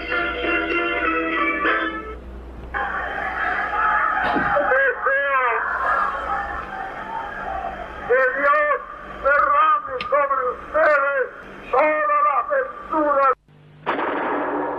Nos comprometemos a sostener como prioridades de nuestra acción de gobierno en lo económico, productiva. Tercero, combatir la inflación. del enemigo. La unidad nacional es el Maravillosa música. Justicia. Herminio Iglesias, José Averice, a la provincia con su triunfo le darán trabajo y a su pueblo el esperado bienestar. Herminio Iglesias, justicialista y trabajador. A votarlo compañero, a votarlo el pueblo entero, con Herminio triunfa el pueblo de Perón. Herminio. Vote por Perón. Luder Vittel a la nación. Herminio Iglesias, gobernador. Bueno, un jingle hecho y derecho, de esos que lo recordás después de 40 años. Lo hizo. Escaramela. Escaramela. Julio Ah, Escaramela, qué que en esa campaña no solo hizo el jingle de Herminio Iglesias, sino que le hizo un jingle de la Rúa para la interna. está bien, está muy bien. Claro, el tipo era un jinglero. Paula anunció bien que de, Alfonsín llega candidato, pero tiene una interna previa. Claro. Una interna previa que es domingo a domingo, desde marzo hasta julio. Y esa interna es interesante porque son en cada distrito y van por separado. Entonces Alfonsín le permite que lunes a lunes las tapas de los diarios en Buenos Aires este, va diciendo arrasó Alfonsín en tal lado, ganó Alfonsín en tal otro. Los candidatos de Renovación y Cambio, que era el movimiento como se llamaba Alfonsín en esa época, ganaron en tal provincia. Sumaron cuatro delegados en tal provincia. Claro, cuando vos vas leyendo aplastante victoria, aplastante, va generando un clima. Claro. Va generando un clima. Alfonsín pierde dos distritos solos y no a manos de la Rúa, sino a manos del sector de Luis León, que era un dirigente correntino, pero en realidad que era senador nacional por el Chaco. Ah, mirá, correntino de nacimiento, eso, sí. bioquímico él, un, un cuadro político importantísimo del radicalismo. Él gana su provincia, que era el Chaco, y gana San Luis, una provincia donde Alfonsín sabía que le iba a ir mal. Las dos provincias donde le va flojo, pero gana los 22 distritos restantes. Acá en Capital, sin ir más lejos, el domingo que gana, de la Rúa no saca ni la minoría. De la Rúa, que había sido el senador de la revolución del 73, que le había ganado y arrebatado al peronismo la banca de Senado del balotaje, no logra ni siquiera arrancarle una minoría. La minoría en el radicalismo en ese momento era el 25%. De la Rúa saca el 18% en la capital federal. Pero, Es pero decir, después algo sucede que de la Rúa es candidato. porque Alfonsín es muy generoso y agarra a todos sus amigos, les dice, Claro. hola, ¿cómo les va? ¿Qué tal? Bueno, miren, acá en la ciudad de Buenos Aires el candidato va a ser Fernando de la Rúa, todos sus amigos lo miran con cara de Raúl, esto no, no me lo puedes hacer, pero nadie se lo dice. Les digo más, nosotros lo contamos en el libro. Muy generosamente Alfonsín se va con Julio Sayer, que era su íntimo amigo, que después terminará siendo intendente de esta ciudad, a verlo a De la Rúa a su estudio personal y le ofrece la candidatura de la Rúa, por supuesto. Le dice muchísimas gracias. Debo decir algo, hay algo interesante en el relato. Alfonsín dice, De la Rúa no finalizó su mandato, algo de lo que a Alfonsín también le había sucedido, que era el mandato del 73. Entonces, le, digamos, en algún lugar la democracia le debe la finalización Ah, de ese ok. mandato, ¿no? Entonces, Alfonsín le da le da esa candidatura para encabezar. Y no solo eso, Alfonsín es muy generoso con De la Rúa, lo lleva a muchos actos en el interior del país. Sin ir más lejos, hace un acto en Posadas importantísimo, donde Alfonsín casi no tiene voz, habla de la Rúa. Alfonsín habla acá en el acto en el obelisco y también habla en el acto en Ferro, que es un mes antes. Es decir, De la Rúa tiene una gran participación, a pesar de que, reitero, no había ganado un solo distrito en todo el país. Mm. Sí, pero la magnanimidad de Alfonsín eh, es muy importante a lo largo de todo el proceso. Eso, eh, una vez que, que él termina, que gana en, la- en los procesos internos, después se incorpora y, y- y termina siendo digamos, el barco de todos los radicales. ¿Por Eso, necesidad o por convicción? Yo creo que por convicción, Sí. eh, me parece, sí, sí. Sí, ah, porque aparte, eh, efectivamente, como hace el relato Rodrigo eh, de la Rúa, él No, no le pega un palizón. Claro. ¿no? La verdad que es, eh, es un triunfo contundente. Digamos, ¿no? Lo que podía aportar, No, aparte por ahí lo aportaba ya Martínez en la fórmula, digamos, no sumaba demasiado. eran, eran cosas distintas, me parece. ¿no? Martínez venía del radicalismo cordobés. El radicalismo cordobés es un radicalismo de otras características. No, no, de la Rúa aportaba un voto conservador radical. Sí, Ah, de eh, hecho. un voto alvearista, si querés, de esa época que existía. Pensemos que Alvear está a la vuelta de la esquina. Alvear murió en los 40, han pasado 40 años. Nosotros estamos hablando hoy de 40 años atrás. Bueno, Sí, siempre. Han pasado históricamente, el 40 radicalismo años. estos sectores Y además han pasado solamente 40 años de, la muerte de Alvear. Es decir, Alvear fue un tipo claro. importante hasta el 42, hasta su muerte. Bueno, de la Rúa en algún lugar expresa ese espacio, si bien de la Rúa no perteneció al alvearismo ni mucho menos, pero expresa ese espacio, Claro. ese espacio conservador que alguien lo tenía que nuclear. Alfonsín definitivamente no representaba eso, Alfonsín era un tipo mucho más emparentado con, con un viento epocal muy fuerte a nivel global, que era la socialdemocracia. Alfonsín era un hombre emparentado con François Mitterrand, con Felipe González, con Mario Suárez de Portugal, con un fenómeno que se estaba dando en todo el mundo, que tenía ribetes, si se quiere, hasta por fuera del radicalismo. ¿Analizan eso también en el contexto internacional? En el Sí, lo- Alfonsín, Alfonsín, además de lo que dice Rodrigo, él está durante toda la campaña viaja, Claro. porque él está preocupado por dos cosas. Por un lado, por eh, trabajar para garantizar la, la consolidación democrática en la región. Ujú. ¿no? Claro. le, le interesa que no solo sea Argentina la que salga a la democracia, sino que América Latina salga a la democracia. Y por otro lado, le viaja eh, a Europa y también a Venezuela muy interesado en, eh, en las políticas de acuerdos, Sí. ¿no? ¿Cómo, cómo son los acuerdos y cuál es el costo que esos acuerdos tienen en términos sociales. Entonces, él viaja a, a Francia, viaja a España, viaja a Venezuela, viaja a Italia y todos y a todos esos lugares habla con todos los actores, ¿no? Porque eh, lo reciben eh, lo reciben los presidentes de los senados, lo reciben eh, funcionarios de los etcétera, pero también se reúne con lo- con las centrales sindicales. En un con rato seguimos charlando. Eh, Sí, Paulita, bueno, en un rato ya, seguimos conversando, Dale. ¿te parece? ¿Cómo no? Recordá con quién estamos y... Bueno, muy eh, bien. Estamos con Rodrigo Esteves Andrade y Matías Méndez, autores de Ahora Alfonsín, de Editorial Margen Izquierdo. Muy bien. Paula y Pablo, bien podría ser el nombre de un dúo musical al estilo Pedro y Pablo, Simon and Garfunkel o Mercury y Bowie. Pero para no lastimar oídos, Pablo Galeano y Paula Atlante decidieron hacer Uno, Dos, Tres, un programa de radio donde cantan los que saben y los oídos no sufren. una enorme generosidad de parte de él.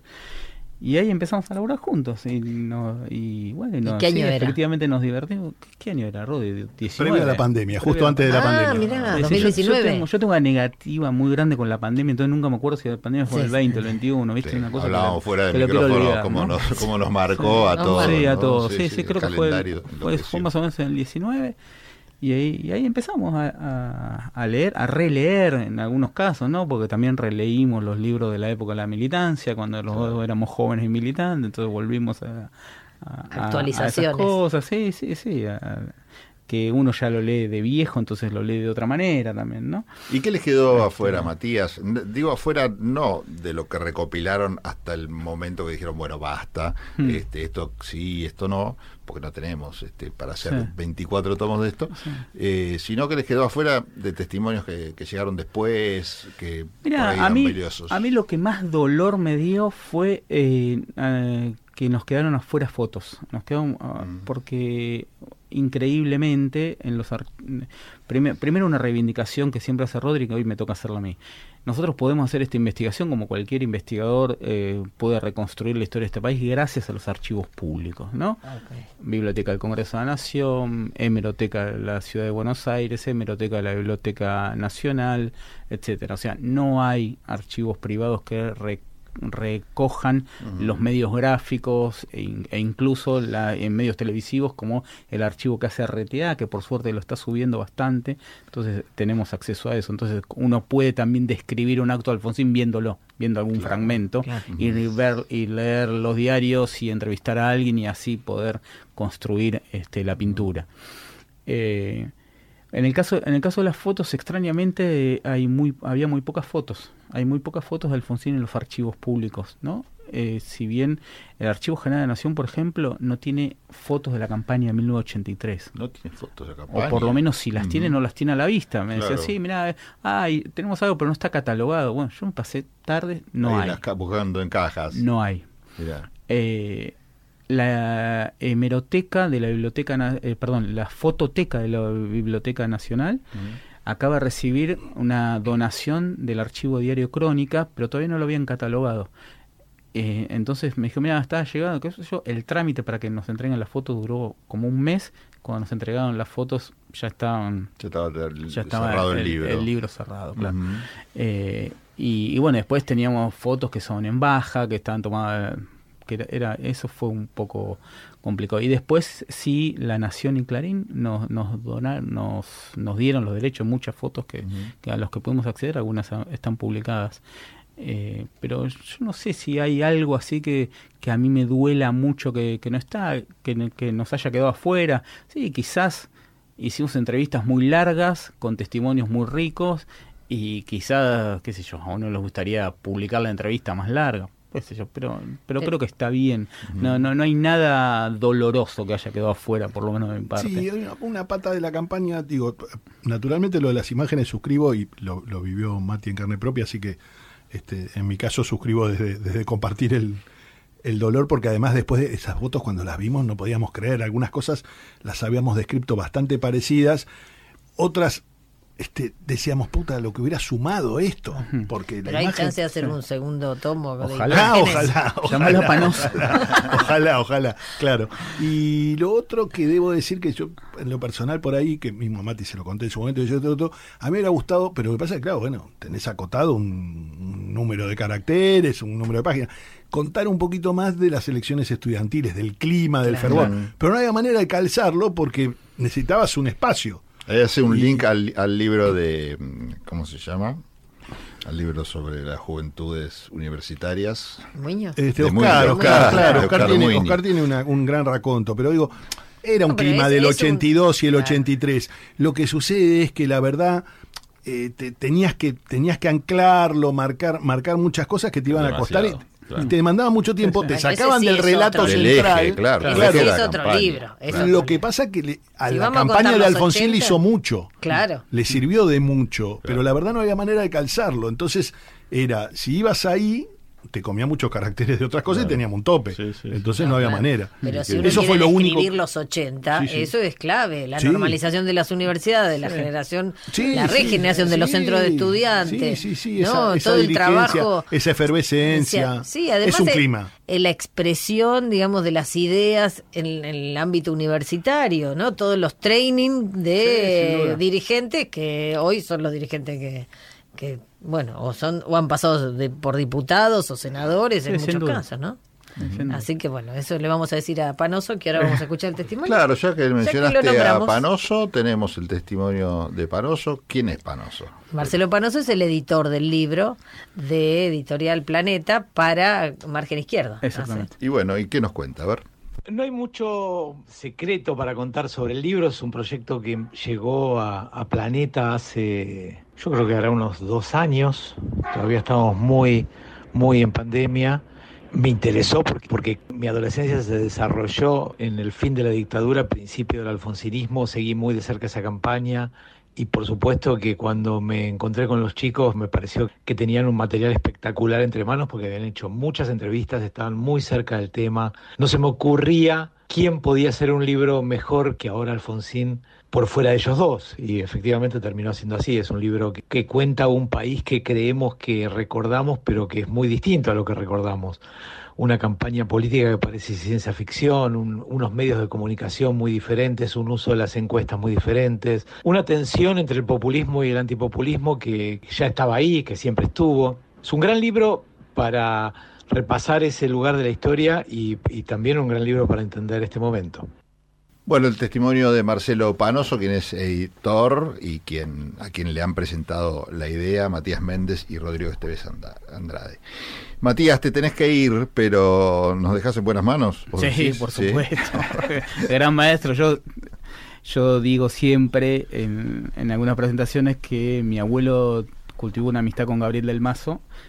Eh, y yo digo que Rodrigo está llamado a hacer la continuidad del trabajo de Gabri- Gabriel del Mazo en la reconstrucción de la historia del radicalismo. Es nuestro Gabriel del Mazo, así que yo tengo la suerte de ser amigo de Rodrigo. Con mi abuelo fue amigo de Gabriel del Mazo. Bueno, una buena herencia entonces. Gracias por haber estado. Nosotros seguimos igual conversando de este libro con Rodrigo Esteves Andrade, que nos banca un ratito más. Matías, Gracias, temas Matías. personales. Muchas gracias. Se tiene que ir. Bueno, vamos a escuchar un tema musical. Dale, ¿eh? vamos a escuchar que se vaya bailando, un himno, Matías.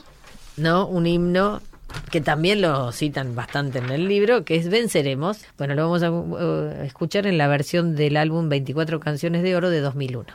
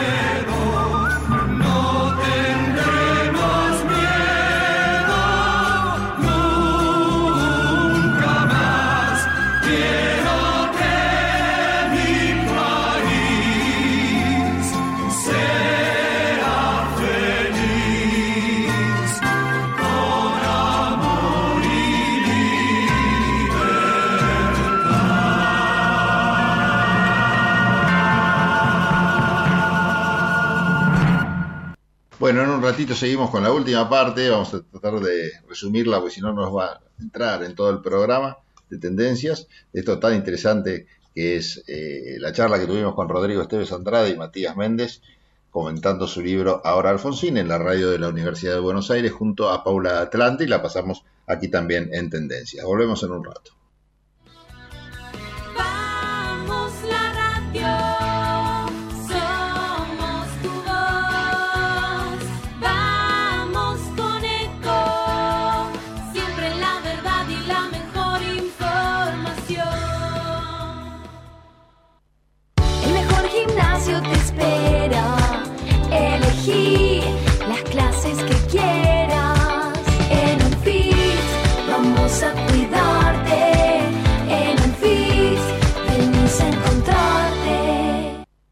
¿Sabías que un rico y auténtico sabor de un gran espresso ya no se encuentra solo en las cafeterías gourmet? Y además, con la línea de cafeteras Oster, la preparación de tus bebidas favoritas con café son tan ilimitadas como tu imaginación. Conoce todas las cafeteras disponibles para vos en www.osterargentina.com. Informate en ecomedios.com. Seguinos en Facebook.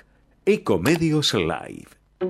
Tendencias. Conté de testamento, conté de tenaz, conté de totalitario, conté de trampa, conté de tranquilidad, conté de tapujo, conté de títere, conté de taquilla, conté de tesón, conté de tumba, conté de tosudo, conté de transmitir, conté de trampa, conté de trascendente, conté de tedio, conté de tempestad. Eh, conté de tilo. Sí, sí. ¿Sabías que el 50% de los residuos domiciliarios son orgánicos compostables? SEAMSE es la principal productora de compost de la Argentina y lo hace a partir de los residuos. Entérate más en www.seamse.gov.ar y en sus redes sociales. SEAMSE, Ingeniería Ambiental. Si suena así, hay quienes la pasan mal. Mejor que suene así. En estas fiestas, Pirotecnia Cero. municipio de Morón. Corazón del Oeste.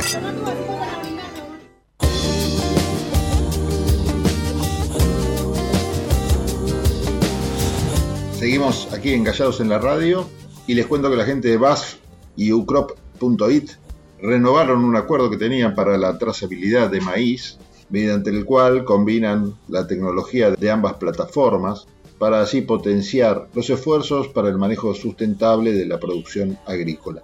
Es un ecosistema abierto que va a permitir complementar la trazabilidad de los cultivos y obtener parámetros sustentables indicadores ambientales con un sistema de hitos por cumplimiento de objetivos, así nos informan desde la empresa.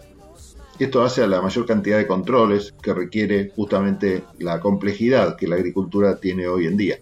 Y a esto se suma, por supuesto, las demandas del mercado para que los cultivos sean más sustentables, transparentes y que se utilicen productos comprometidos con el ambiente. Es interesante mencionar que todas estas acciones de estas empresas que mencionamos van de la mano con el programa de las Naciones Unidas para el Medio Ambiente, con el fin, en definitiva, de contribuir con el desarrollo de una agricultura más sustentable. Si ustedes quieren más información, les paso un sitio web, es www.ucrop.it. Allí pueden encontrar esta información y más datos sobre la empresa y las empresas que mencionamos. Nosotros seguimos con el programa. Seguimos en tendencias, bueno, y seguimos escuchando parte de la nota que le hicimos a Rodrigo Esteves Andrade y Matías Méndez cuando comentábamos en Radio UBA, en la radio de la Universidad de Buenos Aires, su libro Ahora Alfonsín, junto a Paula Atlante, en una charla más que interesante que algunos fragmentos reproducimos acá en el programa de hoy. Bueno, seguimos escuchándola. Bueno, y vos tenés en tu teléfono pegada la famosa oblea, que seguramente estaba muy presente en ese momento, no en los celulares, pero sí en las ventanas de, toda la- de, de todas las casas de, de la Argentina, por lo menos de la mitad. ¿no? Y en realidad esa oblea a la que me refiero es la que se veía generalmente en las patentes en aquel momento, ¿no? que identificaban no a Raúl Alfonsín, sino a la República Argentina. ¿Cómo es la historia de esa oblea? Sí. Eh, primero, al oyente desprevenido no estamos hablando de una galletita. Ah, ok. No. Buen dato, buen dato. Estamos hablando de un sticker. Nosotros hablamos, de un- claro, de un sticker Sí. este, De una o de una calcomanía, que en, en formato de óvalo Claro. En un formato de óvalo, un formato muy complejo para la imprenta, Sí. un formato complejísimo para imprimir. Ajá. El formato de óvalo es un formato que deja mucho desgaste de Para- papel Sí, en sí, el sí. recorte, este, en claro. el recorte y que además demanda un recorte Una máquina particular. claro, Ah. complejo. Sí. Eh, la singularidad la tuvo a su favor Raúl Alfonsín porque su nombre y su apellido combinan de maravillas con República Argentina. Y tal cual bien decías vos, Pablo, en ese momento en los automóviles en nuestro país era muy habitual que la gente colocara eh, detrás en las parrillas eh, es esa esa, esa oblea, eh, no, Una oblea, en ese momento sería, era ¿no? una placa Claro. que decía RA, por el hecho de identificar República Argentina. La gente tenía una cultura mucho más, si se quiere, con una nafta muy subsidiada, eh, la gente tenía una cultura, si se quiere, mucho más, este, el término podría ser rutera de Sí. la que soy, Claro. a pesar que no había autopistas. Y era muy habitual que cuando salías del país tuvieras algo que te identificara. Entonces, esta cosa de la identidad de lo nacional, ¿no? Hacer estas rutas, este, salir y, e identificar, más allá de las chapas patentes, que naturalmente te identificaban, era esta era como una segunda chapa patente que era decir República Argentina. Eso era un óvalo, el celeste y blanco que, que encerraba el- el- el- las coloraturas propias al país, el RA y esta idea de República Argentina. El rato se lo adopta al instante y dice, si este RA es República Argentina, este RA es Raúl Alfonsín, lo toma como propio. Y acá también hay un salto de calidad en estas cosas disruptivas que toma Alfonsín y, y permite reconocer en Alfonsín a un tipo totalmente distinto a la historiografía hasta ese momento de la política del radicalismo. Alfonsín abandona sin culpa el rojo y blanco tradicional del radicalismo y se deja llevar por el celeste y blanco, que es un color que naturalmente nos nuclea a todos por fuera Sí, de la sí, lógica sí. de los partidos. ¿no? Alfonsín en ese sentido esa apuesta la tuvo desde el arranque. Una apuesta que sin duda hacia adentro del radicalismo le costaba y mucho, porque el Partido Radical es un partido de estructuras burocráticas, pero de larga tradición, que el rojo y blanco eran identitarios. Y por tanto, ¿cómo vas a abandonar, Raúl, el color del Partido Radical? Pero bueno, estas cosas se las permitió Alfonsín, se las permitió la publicidad. En algún lugar, si querés, también debemos decir, Alfonsín inteligentemente ponía a los publicistas como los culpables de la situación. Claro, Este, porque cosa yo no fui. Claro, allá, hablen con esta gente que no sé quién los trajo. Y bueno, y un poco de este modo se abrió camino. Generó una cosa identitaria muy fuerte que también escuchamos hace un rato este, en su momento. Otra cosa identitaria muy fuerte fue el saludo de las manos entrelazadas Claro. por sobre el hombro izquierdo, de ese lado que en definitiva es el lado nuestro del corazón, ¿no? Alfonsín tenía esa singularidad de poder haber generado un saludo que interpelara e interpretara al conjunto de los que estaban frente a él de modo tal que se dieran un abrazo imaginario. Además, un lugar, acá nos estamos abrazando, acá estamos mancomunados en algo, y si vos haces lo mismo que hago yo, en definitiva, estamos siendo iguales, ¿no? Esta idea de una individuación, si querés, en el trato que no es tal, porque lo que vos tenés ¿A enfrente es una lo- masa. ¿Y a quién se le ocurrió esa idea? Eso lo hacía Alfonsín per se. Eso, eso Alfonsín lo Ah. hacía. Él sentía como una cosa, sobre todo, le pasa mucho en el Lunapar, el acto del 7 de diciembre de 82. El Lunapar es la primera vez en su vida que él tiene un acto de una estatura, ah. claro. Él había tenido un acto muy importante en el 72 en el Cine Teatro Real, en Boulevard Oroño, en, en Rosario, eh, un cine teatro que no existe más, que era un salón muy importante donde había lanzado campaña, por ejemplo, Irigoyen. Eh, cuando digo muy importante, hablo de 3.000 personas, tal vez. Pero nunca había tenido un acto de la estatura de un lunapar. El lunapar de los, del 82 era un lunapar que Tito Lecture, que era su, su propietario y que hoy, hoy dirían el CEO, Claro. este, el tipo en un momento les dijo, bueno muchachos, cierro. Porque no, no entra una, no entra una No persona entra más. un Era un más. calor soporífero, la gente fumaba como un Claro, como no se fuma hoy. Sí, sí. Entonces todo el mundo fumaba, el calor era inaguantable, no había aire acondicionado. Esta otra cosa que también Sí. hoy estamos muy internalizada, que es el aire acondicionado. Nosotros tenemos, los porteños somos tan burgueses, tenemos aire acondicionado hasta en el subte, digo, Sí. cosa que en el mundo no hay en ningún lado. Pero bueno, eh, la verdad que todo eso no existía en el 82. Bueno, Lecture cierra, él se ve en el cierre del acto que ha sido un acto de peso. Él se da cuenta que Ese es un acto de renovación y cambio. Es un acto de proclamación de su fórmula. Recordemos esto del binomio que habíamos dicho. 7 de diciembre del 82 él presenta su binomio. que Yo decía esta idea de presentar la marca. Él presenta la marca un año y tres días antes de asumir. Eso es una ventaja enorme contra el peronismo. El peronismo recién la presenta en septiembre y lo contábamos hace un rato. Recapitulando con eso, en el cierre, él no se quiere ir. La realidad es esa, él no se quiere ir. Los chicos de la franja que le hacen, le hacen seguridad, que muchos de ellos aún hoy están ahí dando vuelta y viven, este, lo fueron a buscar como para sacarlo y él No. se queda en el escenario y, y se empieza a acercar disfrutar. como los grandes artistas que se empiezan a acercar hacia un extremo y hacia el otro. Y entonces, claro, empieza a hacer esta señal como de, de- de- de los estoy abrazando y estirando Mm. los brazos, los estira sobre, la, sobre el margen izquierdo y de ese modo Rato ve algo ahí. Ahora volvemos a Rato, volvemos al publicista, ve algo ahí. Y Dreyfus en, en la sesión de fotos le pide que lo reitere. Le pide que lo reitere, lo van buscando Y realmente se vuelve en, en un ADN alfonsinista nato. Sí, porque sí. además tiene la singularidad de permitir que vos no necesites ni un pin ni una este, volvemos a lo mismo, ni una oblea, un sticker, digo, no necesitas nada para hacer eso. Lo único que necesitas es entrelazar las manos. Claro, tal cual. Es decir, hay un síntoma ahí de identidad que vos construís rápidamente. Y Bueno, la B peronista tiene esa característica. Claro, que la toma de Churchill. Claro. Churchill y su victoria este, en la. Segunda Guerra, este, Pero, Perón, claro, que era un el militar, radicalismo lo no- ve. El radicalismo no tenía esa B peronista o no la podía usar en todo caso. No, porque no, estaba no, muy no, no, no con el tenía. Después la coordinadora eso lo cambia con, Ah, con sí. los Los dedos, tres con dedos. los tres dedos, por la idea del tercer movimiento histórico, pero ya es durante el gobierno de Alfonsín, Claro, claro. Pero los niños, por ejemplo, de esa época, eh, así como veíamos vez pasada la identidad de los niños este, en, en un colegio privado con el presidente electo, bueno, los niños Claro. de esa época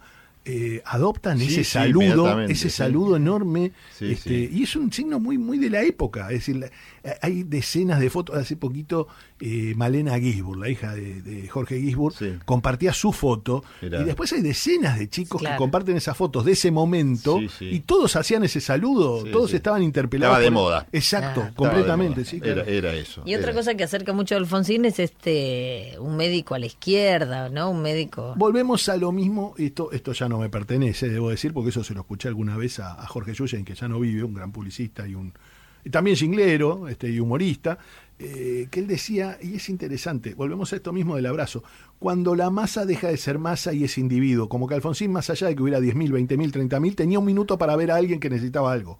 Alfonsín identificaba a alguien y lo tomaba.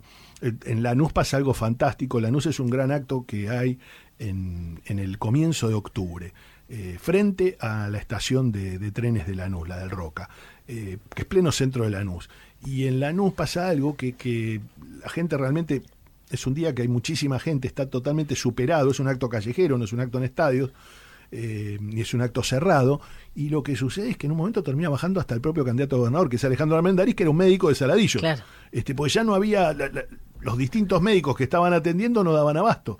Lo que pasaba, y esto es importante explicarlo, porque si no cuesta entender qué pasaba, es que la proxemia de la sociedad era muy distinta a la de Claro, hoy. totalmente. Es decir, el contacto físico, hoy hay mucho más, eh, si se quiere, rechazo, hay tema- temas de inseguridad, este, digamos, hay, hay muchas condiciones por las cuales la gente no se agolpa. En esa época era muy habitual que la gente Sí. se agolpara sin mayor reparo. El tema que sucedía, estamos hablando de octubre ya, es que calor, este, la gente, la hidratación de la gente era completamente distinta como es hoy.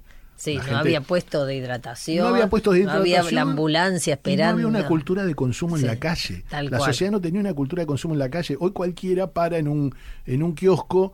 Primero, hay kioscos por todos lados. Segundo, cualquiera para en un kiosco y cualquiera expende un- una botellita de 375 centímetros cúbicos, 500 centímetros cúbicos. Cualquiera compra agua, bebida. yo- En esa época, esa idea de consumo no existía. Claro. Pero además no existía. Es decir, un kiosco difícilmente vendiera bebidas. Raramente vendía bebidas, por ahí vendía algún jugo. Cigarrillos este, vendían los kioscos. vendían cigarrillos y Y vendían golosinas. Punto. Y la figurita, la fichu. Este, claro, pero lo, y después los demás comercios tenían horarios de cierre de otras características. Vos no ibas a comprar los productos en general, lo que tenían era eh, muy poco muy poca diversidad en torno a la oferta. Entonces, vos si comprabas un producto, era un producto de un litro. No había producto de dos litros y medio, no había producto de tres litros, pero sí había un producto de un litro. Entonces, pero nadie andaba con una botella de un litro por Además la era calle. retornable. Las botellas eran retornables y de vidrio, claro. Sí, sí, sí, Entonces sí, digo, Bueno, es e- un buen artefacto para salir también a hacer otras cosas. para, para- sí. Bueno, había sido. Para otros usos. tipo hay un modesto. capítulo, hay un capítulo que es el tercer capítulo, que es muy extenso, donde contamos toda la campaña de peronismo. Porque el tema del, del millón es ese, entender al peronismo de 1983. ¿Se vio venir el peronismo de 1983? Jamás, jamás. Ese tren de frente, como lo definen Jamás, ustedes en el jamás, nunca lo vio. nunca lo vio y cuando conversás con algunos de ellos que aún eh, viven y que tuvieron la amabilidad de dialogar con nosotros, te confiesan que no... Lo único que veían sí que Alfonsín era un tipo que iba a sacar una cantidad de votos más considerable que la que solía sacar Balvin. Mm. Eso lo reconocen desde el principio. Hasta ahí. Jamás vieron este, la derrota del peronismo ni por asomo, ni por asomo. Hay un, hay un eh, eh, Matías rescató un libro fantástico de Cafiero. Cafiero tenía la singularidad, Antonio Cafiero en esa campaña no tuvo injerencia alguna porque se quedó fuera de todo, pero más allá de eso tuvo la sensatez de ser un peronista que empujó el carro. Entonces. Antonio Cafiero en ese momento Sí. escribe un diario que es casi una cotidianeidad. Llega a su casa y escribe. Eso lo publicó. Y en ese momento, que es el último mes, eh, él va diciendo que ve que Luder no, no, no tiene estatura, que ve que no hace actos, que le piden al propio este candidato desde el peronismo que vaya a las localidades y no va y pide que le que le que le Que haga notas de, de televisión y no. que no quiere hacer notas de televisión. Es decir, hay como una cosa de- inercial del peronismo que va a ganar y que va a ganar y que va a ganar. Y en ningún momento se, se- se considera la posibilidad de la derrota. Acá hay un tema medular que es entender que ese peronismo no es el peronismo de la renovación. En general, cuando uno habla del peronismo de los 80, la gente tiende a recordar el peronismo de la renovación, lo que algunos llamaban despectivamente la cafieradora, este, el grupo de Antonio Cafiero. La realidad es que en el 83 el peronismo todavía tiene los estertores de el peronismo de los 70, de aquel duro debate entre la patria socialista y la patria metalúrgica, un debate que se dio a cielo abierto y un debate que se dio con las armas este, cargadas, un debate que se cargó a Rucci y se cargó a miles de chicos este, militantes de la tendencia revolucionaria del peronismo y sus distintas organizaciones. Entonces, frente a eso, con un primus inter pares que es la patria metalúrgica y que es su líder, que es Lorenzo Miguel, que es quien en verdad gobierna el peronismo con mano férrea en ese momento, el peronismo logra tener un gran candidato. Ahorita el argentino Luder era un gran candidato, eh, justo compartíamos algunos audios en torno a la campaña y a cómo Sí. era la campaña del peronismo. Luego era un tipo que venía de la vida académica, había sido constituyente nacional en el 49. había No era un peronista típico. Para nada, Mm, para nada. Era un pituco. Era un tipo que vivía en la calle Posadas, acá en pleno barrio de Recoleta, Sí. si bien el domicilio lo tenía en Bulón y votaba en la provincia de Buenos Aires, oriundo de Rafaela, de origen irigoyenista, había sido candidato en el 46 por el radicalismo y luego se suma al peronismo, reitero, en el 49 ya era constituyente nacional del peronismo en la reforma de la constitución del 49. Luego era un tipo de mucho peso que había acompañado a Isabel Martínez Perón y es más, un caballero, porque debo decir que cuando arranca el juicio de los comandantes es el primer testimonio del juicio y lo primero que aclara es que en torno a los decretos, estos decretos tantas veces malinterpretados del peronismo, donde se los acusa de haber ordenado el aniquilamiento de la guerrilla, lo que decía es el aniquilamiento no habilitaba toda la tragedia Claro. que ustedes llevaron adelante. Un poco la defensa de los genocidas había sido precisamente o estaba intentando decir que la democracia los había convocado para, para hacer las barbaridades que hicieron, partiendo de la premisa que nunca le entregaron los cuerpos a sus madres. ¿no? Eso se ve en la película 1985. Quizás quien no tiene un acercamiento a la historia no termina de entender bien, pero se ve mejor, ¿sabes? Claro, y se ve en la de Ulises Rosell, en el documental, que por ahí lo toma, eh, eh, por ahí es más soporífero los documentales, por ahí Claro. que no le Pero gusta un lo toma documental, mejor, sí. pero lo toma mejor porque es el testimonio de Luder. Isabel Perón, ¿dónde estaba? En Madrid, no vuelve de Madrid, este, ella en ningún momento viene en la campaña. eh, recordemos una cosa que no es menor, ha- ha sido liberada hace poco tiempo. Isabel ha sido la presidenta que más años estuvo presa de la historia de, la- de los presidentes democráticos. Ah, mira. Eh, Buen dato Isabel estuvo presa. eh, primero cayó en, en- en- en el 24 de marzo del 76, después va a Mesidor y la tienen presa un largo momento. En un momento, Macera se preocupa por su salud y Macera le permite salir del país y la lleva, la dejan ir a Madrid. Isabel desde Madrid intenta en algún momento sí, recibe visitas, atiende a los muchachos en general, pero no tiene voluntad de participar, está muy ajena. Eh, en los días en que se resuelve, que es cuando se resuelve que ella sea presidenta del justicialismo, porque el justicialismo sigue presidido por ella, eh, ella opta por estar en Fuengirola, que eran unas, unas este, zonas, este, si se quiere, de playas. Es decir, el mensaje es un mensaje bastante complejo, si se quiere. Y también hay que decir, la dictadura la amnistía en ese momento. Es decir, Ah, le levanta, Alfonsín estaba de acuerdo con eso, había hecho una declaración en torno a eso y hasta celebra eso en, en los días este, posteriores, cuando es consultado. Eh, Isabel tenía los derechos cívicos, digamos, sus derechos civiles conculcados. La dictadura en el final hacia, hacia el invierno del 83, este, le levanta esa conculcación de sus derechos y la habilita como con la posibilidad de que sea candidata. La realidad es que los plazos del peronismo acababan de vencer. Es decir, Ah, la dictadura claro, le levanta, sí, hay un juego ahí medio perverso en el cual debo decir que Alfonsín en todo momento siempre reclamaba y firmaba desde la multipartidaria, que era un ámbito de cinco partidos donde se nucleaban los partidos democráticos que reclamaban las elecciones. Bueno, desde ese ámbito siempre reclamaban que se le, que se le habilitaran y se recuperaran los derechos de, de Isabel, que debo decir también los que estaban conculcados eran los de Lorenzo Miguel, por ejemplo. E Isabel, el hecho de que se barajara su nombre como una posible líder de todo ese movimiento peronista que estaba medio este, eh, desorientado, por lo menos al principio de estos años de la campaña, ¿afectó la campaña del peronismo? A ver, eh, da- la sensación que, que no hay un... Hay dos peronismos. Hay un peronismo que se siente protagonista eh, per se Sí. y hay un peronismo que está esperando Isabel. El peronismo isabelino es un peronismo muy pequeño. Existe. Es más, hasta tiene un candidato acá en la capital, que aún hoy lo podés ver en algunos canales clericales, que es Juan Gabriel Lavaqué, que va como diputado nacional. Pero es un sector muy reducido.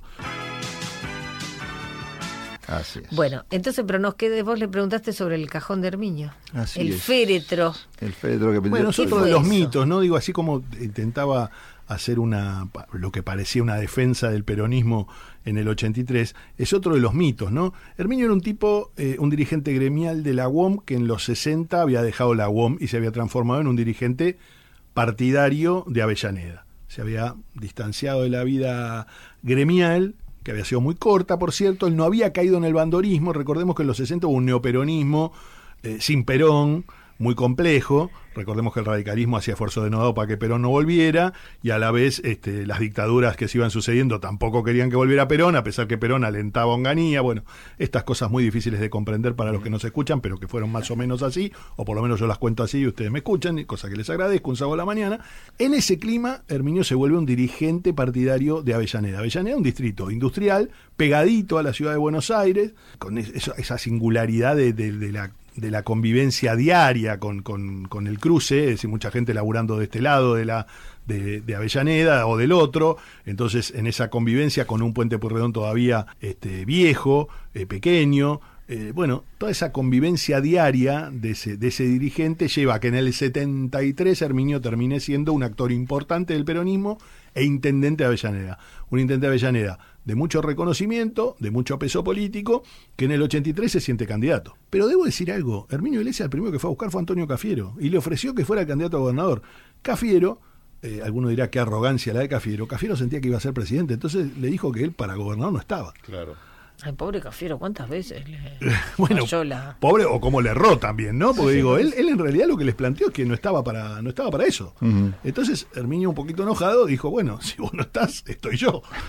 Y cuando se candidateó, después sí le apareció Cafiero, porque Cafiero queda fuera de la carrera cuando Luder le gana la carrera. La verdad que Luder le gana la carrera porque Vittel, que es este dirigente chaqueño de mucho peso, que sí se había inscrito en aquel neoperonismo de los 60 y había sido gobernador peronista durante el gobierno de Arturo Ilia. Y acá alguno atento va a decir, Rodrigo, estás loco. No, no estoy loco. Fue así. Deolindo Felipe Vittel fue un gobernador justicialista durante el gobierno de Arturo Ilia. De los que fueron por afuera, digamos, del peronismo el neoperonismo, prohibido. que era el peronismo bandorista, Claro. que era un peronismo que participó durante el gobierno de Arturo Ilia. No significa que cuando Perón no participó, el peronismo no participaba. Sí, sí, Esto sí. es un tema que... Peronismo estuvo por cripto, pero muchos peronistas se presentaron por otro lado. Exacto, Unión Popular, este, Claro, Partido siempre. Tres Banderas, había distintos sellos que interpretaban al peronismo de los 60 y en ese peronismo, Deolindo Felipe Vittel eligió ser gobernador. Ganó. Ese señor, en el 82-83, lo acompaña en el Movimiento Unidad Solidaria de la Organización Antonio Cafiero. No se pierdan, quédense ahí que se los voy a contar completo. El tema es que en un momento lo abandona Cafiero y arregla con Luder. Claro. Y ahí es cuando Cafiero queda fuera de todo. Esta es la realidad. Cuando queda fuera de todo, vuelve sobre la provincia y Herminio le dice, no, ahora no. Ya está. Ah, yo ya te ofrecí. Claro. Herminio queda de candidato. Herminio queda de candidato. Herminio tiene una personalidad arrolladora. Es un tipo con muy poco, muy poca dote discursiva, este, es un tipo que es una expresión de un peronismo muy, muy de carne y hueso, este, muy, muy este, de contacto diario, un tipo que atendía en Avellaneda absolutamente a todo el mundo, en una pizzería que tenía, este, muy humilde. Eh, Herminio no era un tipo de la corruptela ni nada de eso, Herminio era un tipo de una vida, de, de una casa muy, muy modesta, este, que vivía 24 por 7 para el peronismo bonaerense. Herminio es candidato y la verdad que no da la talla. La historia cambió, la sociedad cambió. Los medios cambiaron. Los, medios, cambiaron, Lo la sobreexigencia de los medios los cambió Mm. y Herminio no se da cuenta de ese salto. Herminio no ve ese salto, no lo interpreta. Y entonces empieza a tener contactos con los medios donde ante el primer contacto, nosotros escuchamos una nota con Fanny Mandel sumamente amable, un Herminio que ya perdió, pero el Herminio que se creía ganador era muy violento. En Claro. términos discursivos era muy violento. En un momento al, al propio Raúl Alfonsín lo trata de, de hijo de tal. Entonces los medios van a verla a la mamá de Raúl Alfonsín. claro, la van a ver a la mamá a Chascomús. Y la mamá dice, la mamá muy inteligentemente declara, yo hoy a la mañana fui a la iglesia a rezar por este muchacho. claro, eso estalla en los medios, Claro. porque la respuesta es una respuesta a la inversa de la que uno hubiera esperado. Y esto es lo que sucede en general. Esto es lo que sucede en general. Alfonsín, la respuesta, y en esto Herminio por ahí tal vez miente, eh, Alfonsín nunca fue agresivo con el peronismo en esa campaña. Sí fue agresivo con el pacto sindical militar. Él decía que había un cosa. acuerdo en ciernes, pero él no hablaba del pueblo peronista. Él del pueblo peronista, el mismo pueblo peronista al que apela a Herminio, Y el que lo termina votando a Alfonsín que también. termina votando a. Alfonsín, Alfonsín trazaba un paralelo muy interesante. Decía, muchos peronistas, sin dejar de ser peronistas, me van a votar a mí. Totalmente. Como pasó en el 46. Él decía en el 46, muchos irigoyenistas, sin dejar de ser irigoyenistas, votaron al coronel Perón. Y esto lo decís en tu libro. Un libro que recomendamos honestamente, no porque estés acá, no porque seas amigo, sino porque es un muy buen producto periodístico que se llama Ahora Alfonsín. No se podía llamar de otra manera y no podía ser vos, junto a Matías Méndez, autor de este libro. Claro. Así que está todo en orden. No, La si, casa si está en alguien, orden. si alguien quiere saber política, los 80, las internas, los partidos, le interesa eso, pero además le interesa leerlo con afabilidad, ni lo dude. Este verano, ahora Alfonsín, en todos los lugares de descanso. Nos reencontramos nosotros el sábado que viene. Gracias, Rodrigo. Gracias, Gracias, Matías. Rodrigo. Súper agradecido, chicos, de corazón. Gracias. Un abrazo Chau, enorme. chau. Bueno, espero que les haya gustado este compilado que hemos hecho sobre la nota que le hicimos junto a Paula Atlante, a Rodrigo Esteves Andrade y Matías Méndez con motivo de la difusión de su libro Ahora Alfonsín.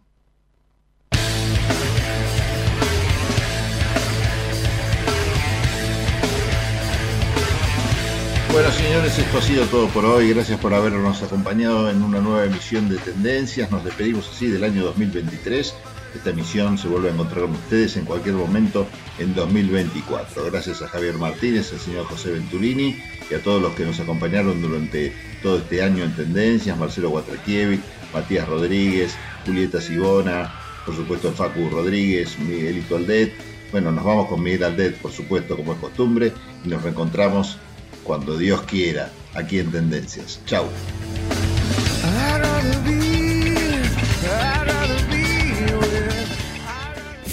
Desde Buenos Aires, transmite LRI 224, AM 1220, Ecomedios